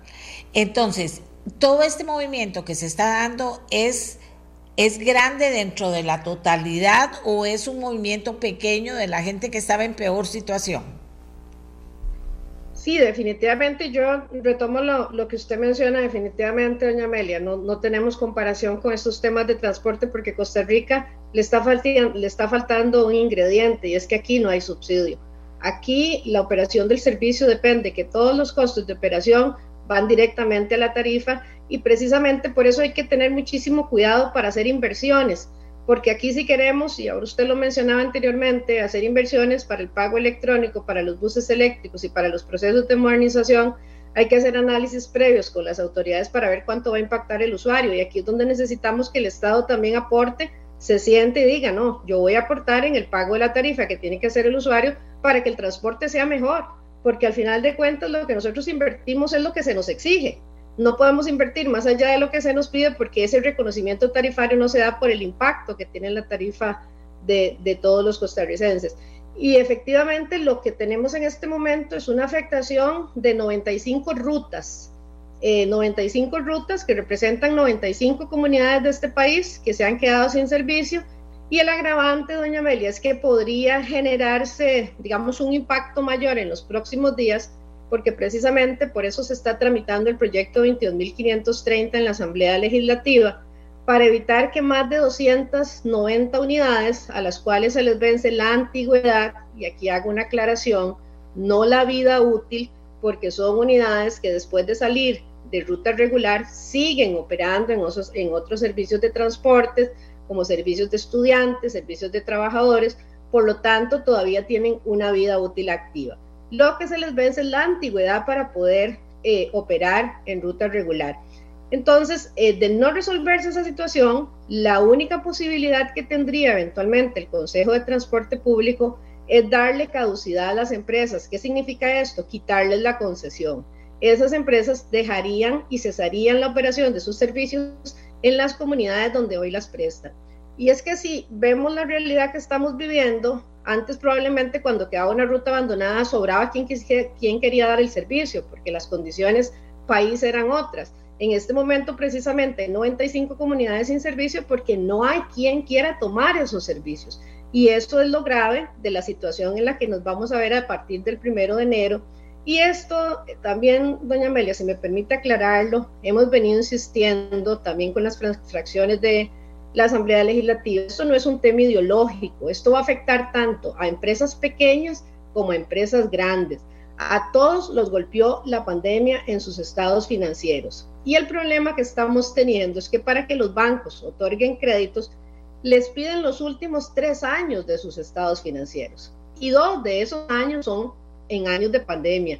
Evidentemente no son estados que reúnan los requisitos para que se les aprueben los créditos independientemente del tipo, del tamaño de la empresa que sea.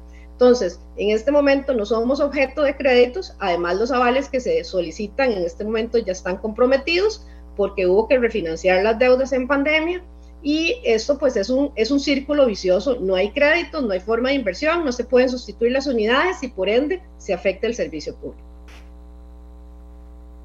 ¿Cuántas, usted me habla de 95 rutas insistentemente, ¿cuántas rutas hay en total en el país?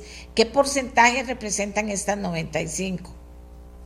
Hay más de 300, más de 400 rutas en distintos eh, partes del país, incluyendo los ramales.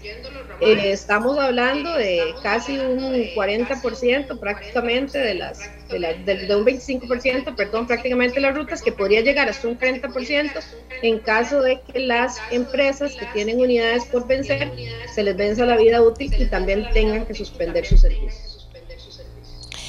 Ahora, ustedes dicen que están abiertos a sentarse a negociar mejoras para el usuario, pero también, ¿qué es lo que ustedes están pidiendo en este momento?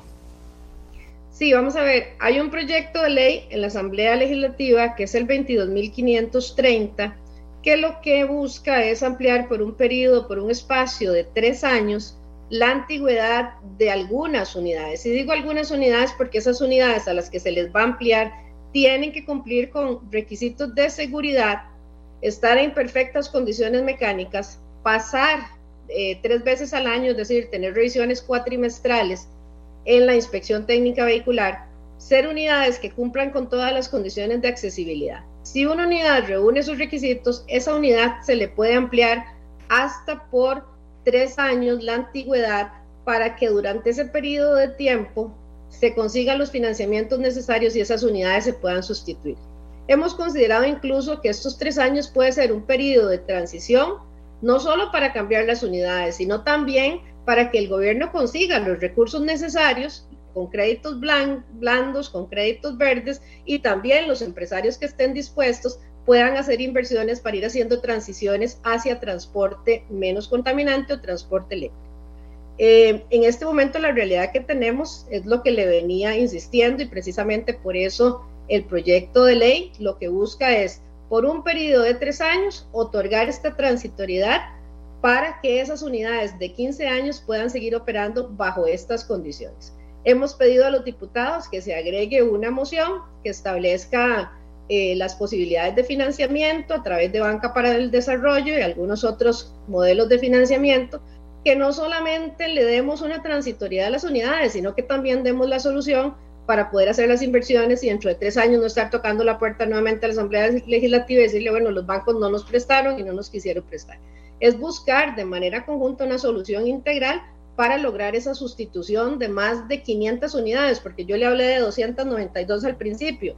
Lo que pasa es que esas son las que vencen en diciembre, pero ya hay un cúmulo de unidades con vida útil vencida.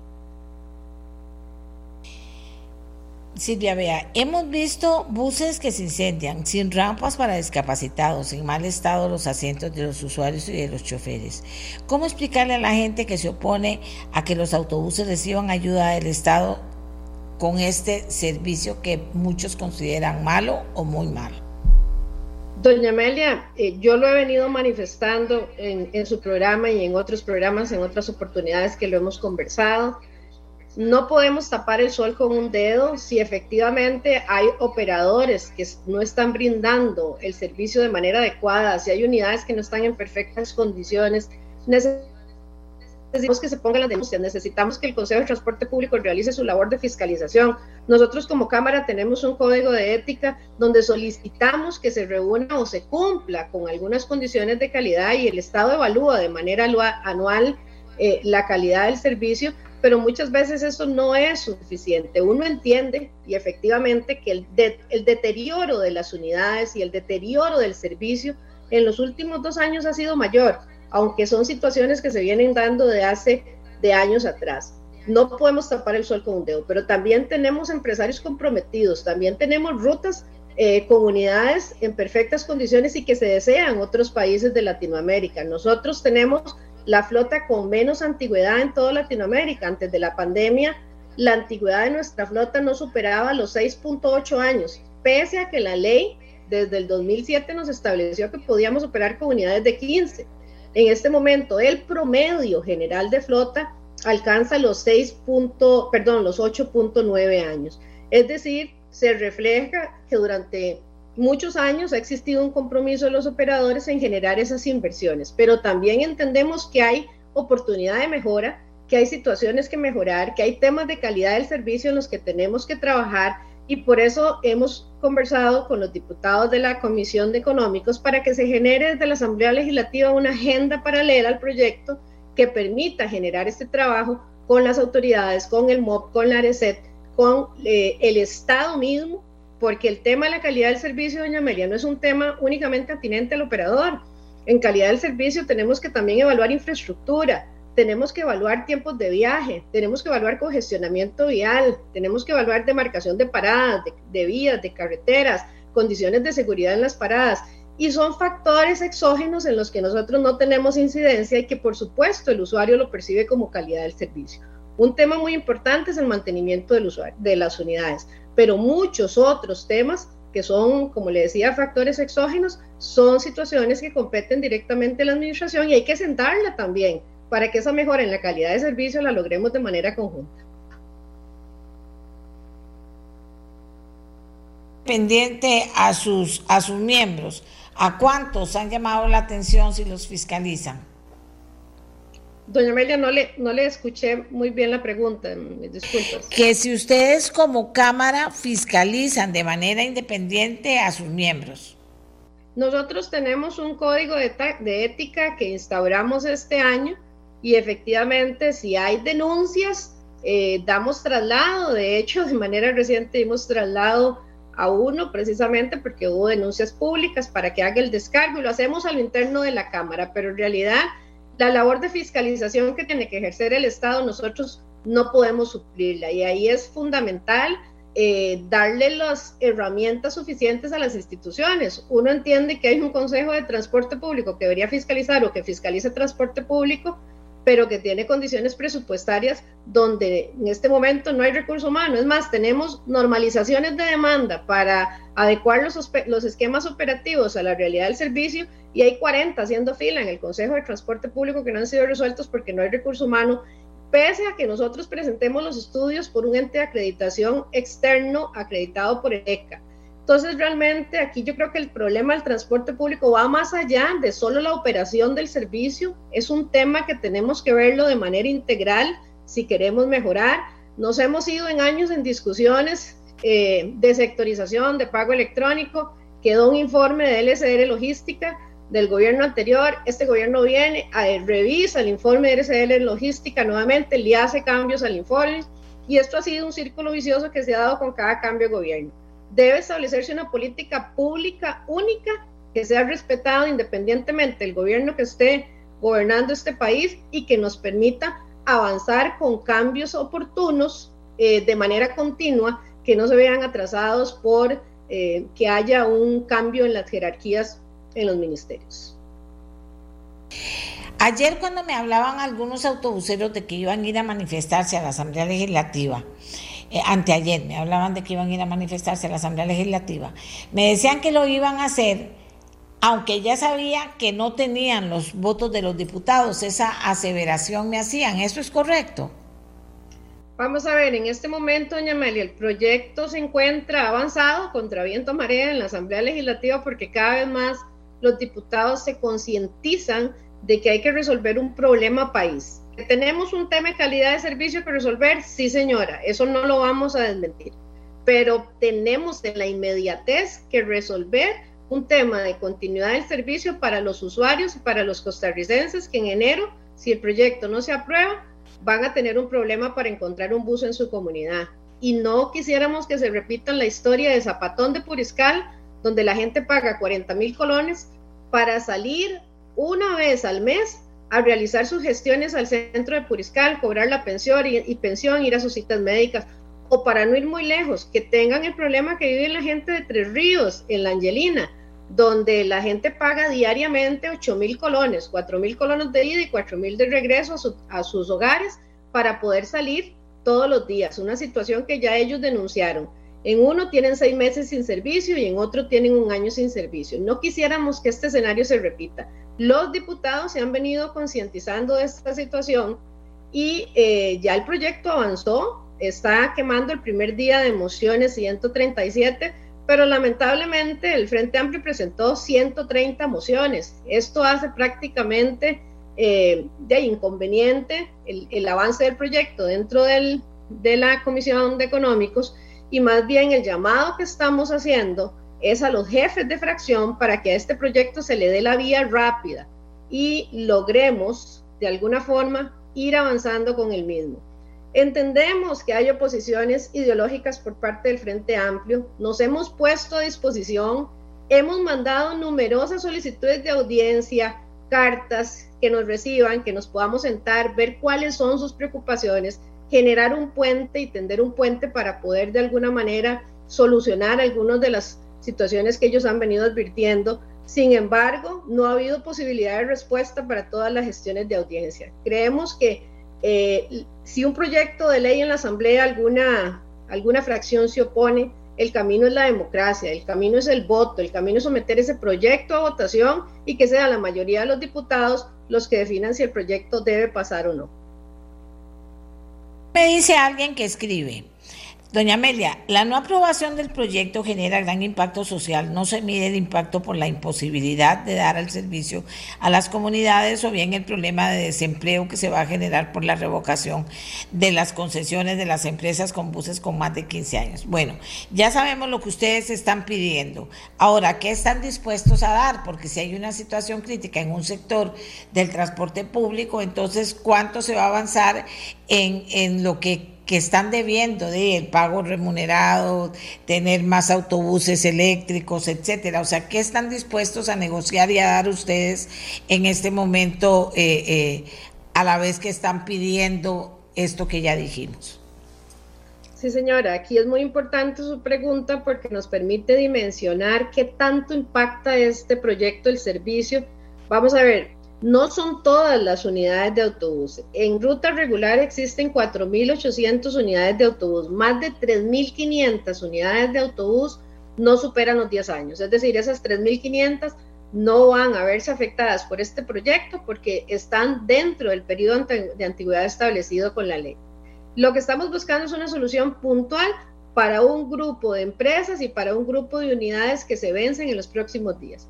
Sin embargo, como usted bien lo menciona, hay una disposición a continuar con los procesos de modernización. Nosotros estamos sentados en la mesa del Banco Central. Yo soy parte de la comisión del Banco Central y este año hemos tenido un avance importante con el tema de pago electrónico. Se espera para el primer semestre, me voy a adelantar al anuncio, se espera para el primer semestre del segundo semestre, perdón, del próximo año ya que el 50% de las unidades estén operando con pago electrónico. Hemos, venimos de una reunión reciente en Washington donde nos reunimos como Cámara, fuimos a sentarnos con el BESI y a buscar mecanismos de financiamiento para poder introducir flota eléctrica en este país. Aquí no es que no se quiera hacer, aquí el problema es que no se tienen los medios y los recursos para hacerlo, pero además también hay que revisar requisitos. Nos sentamos con su jefe hace 15 días y le solicitamos a la viceministra que fuera parte de esa reunión porque para nosotros es fundamental que los bancos entiendan la realidad que existe y que al final de cuentas los requisitos que se pongan para los créditos, así como las condiciones de intereses, no son un tema que afecta directamente al empresario. Esos intereses que le cobran al empresario son intereses que se van a ver en la tarifa. Eso que nos cobran por el crédito se refleja en la tarifa. Entonces, al final de cuentas, esto es un efecto directo en la tarifa que paga el usuario. Nos sentamos con su jefe buscamos mecanismos de financiamiento. Nosotros estamos dispuestos a avanzar en los procesos de modernización porque hay una parte importante del empresariado que ha venido saliendo a flote, pero hay un grupo que tenemos que ayudarlo porque el país al final de cuentas, el sistema de transporte es integral y no tenemos que verlo de manera fraccionada entre pequeñitos, grandes, quién puede, quién no puede. Si el servicio, con solo una comunidad que no tenga servicio, tenemos un problema de transporte público. Entonces, eh, como le digo, si hay un compromiso y hemos también eh, generado un compromiso con los diputados de hacer una agenda paralela para ver todos estos temas de calidad de servicio que se ha venido quejando la gente en redes, que son eh, razonables y que tenemos también que atender. Pero sí tengo que dejar claro que este proyecto, lamentablemente, el proyecto se ha utilizado por alguna de las fracciones, en este caso tengo que decirlo con transparencia, en este caso es el Frente Amplio, para distorsionar otros temas. Sentémonos a discutir ese tema de calidad de servicio y resolvámoslo y con todo gusto recíbanos y hablamos de calidad de servicio y de los proyectos futuros que tenemos que, realizar. El proyecto no afecta temas de eh, accesibilidad. Por una razón de rebote quedó en la ley 7600, pero la accesibilidad no se ve comprometida con este proyecto para que un bus pueda circular en este país tiene que cumplir con la ley 7600. Desde el, 2000, desde el 2014, que se venció el plazo establecido en la normativa en el 46 bis, ningún autobús puede ingresar al país sin rampa si va a servir en una ruta regular. Aquí preguntan, ¿quiénes forman parte de ese grupo de empresas que quieren ayudar?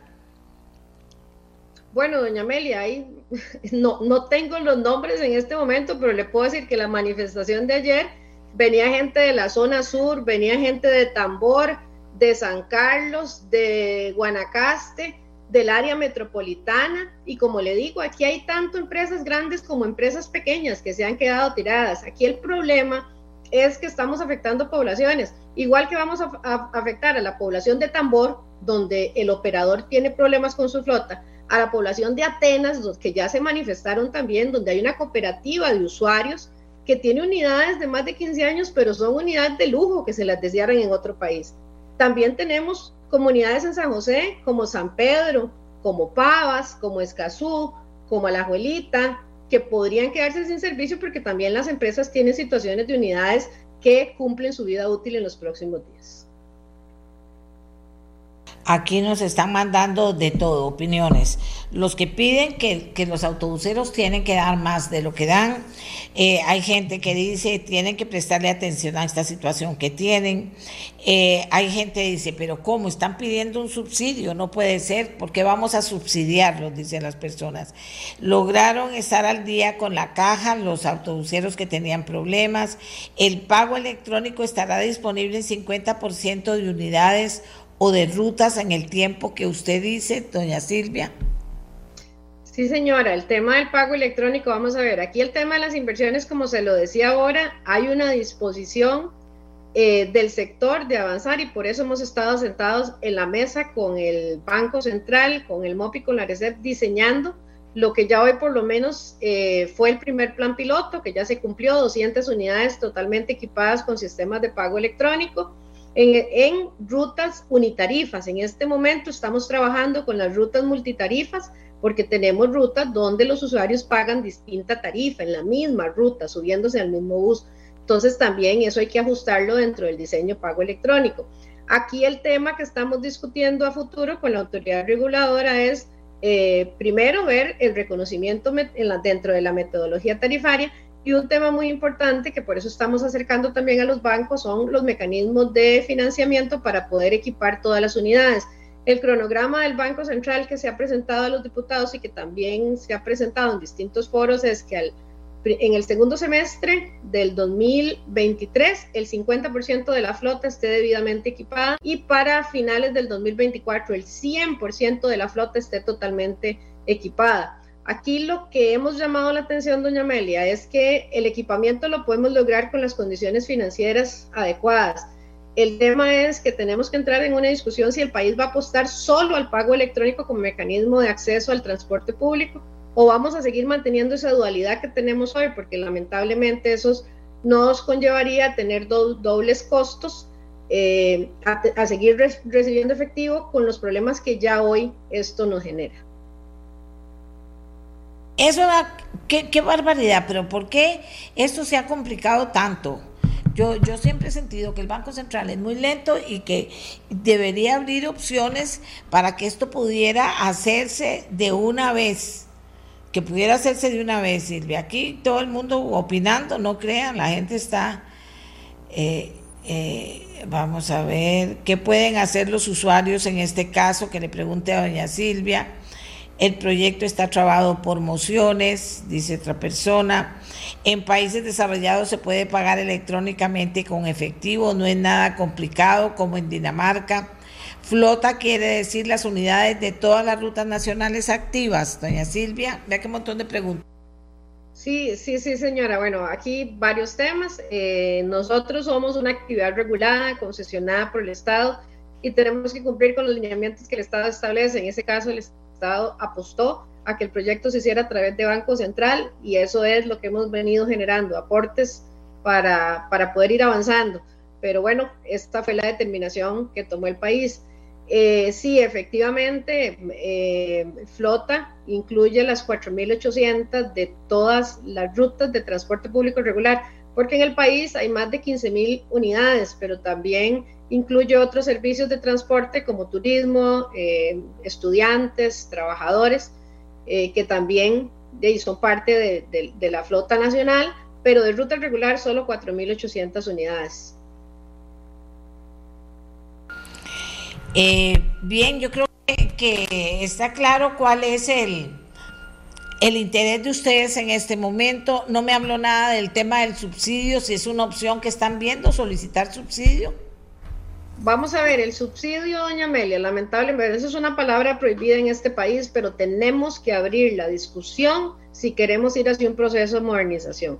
El subsidio no es para el operador, el subsidio es para el servicio, es para que el usuario no tenga que pagar una tarifa tan alta si hay que hacer inversiones altas.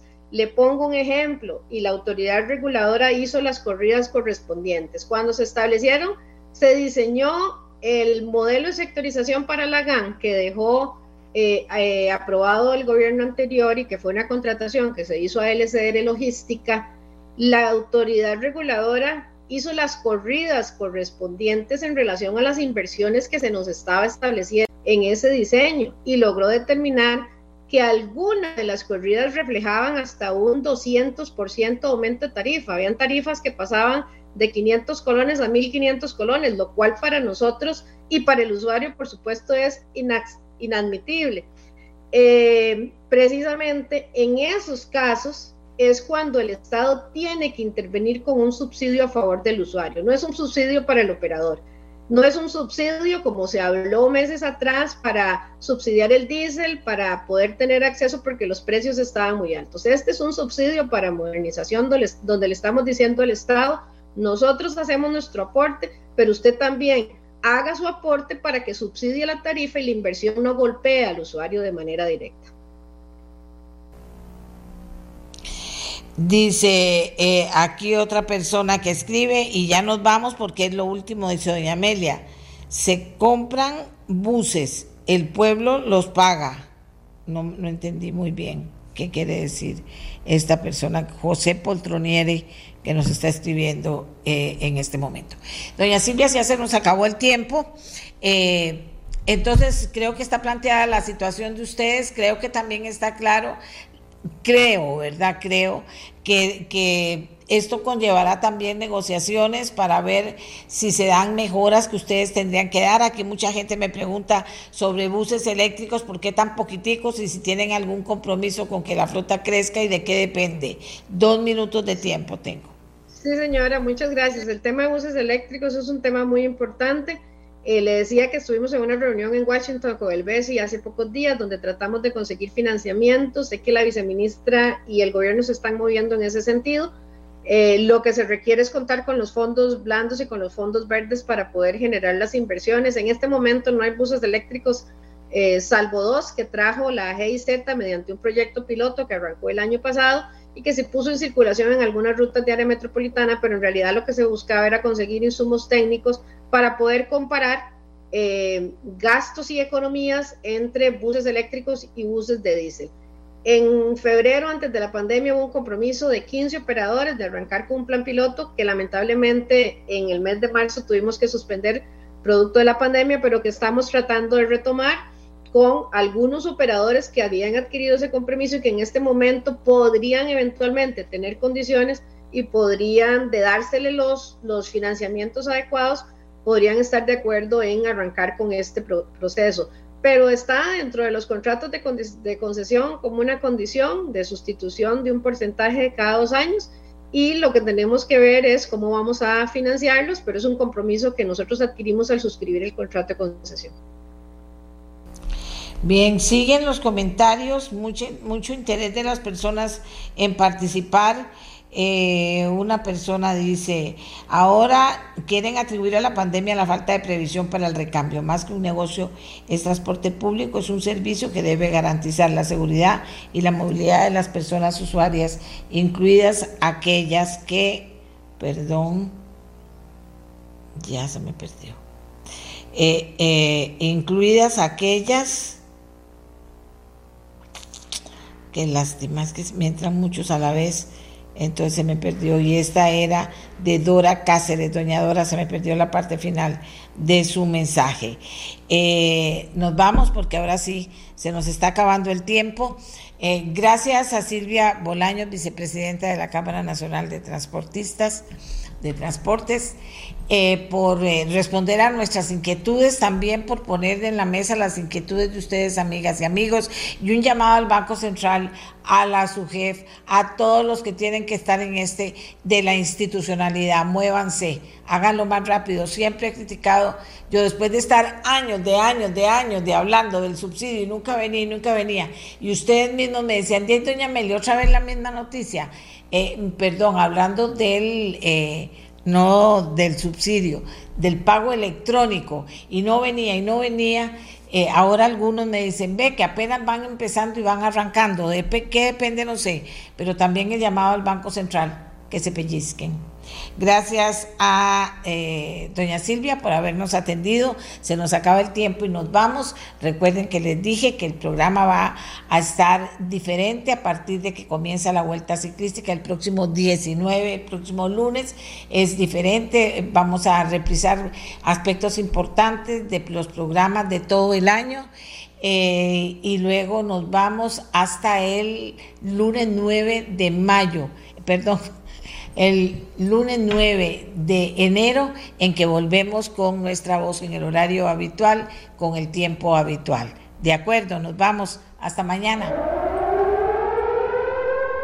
Este programa fue una producción de Radio Monumental.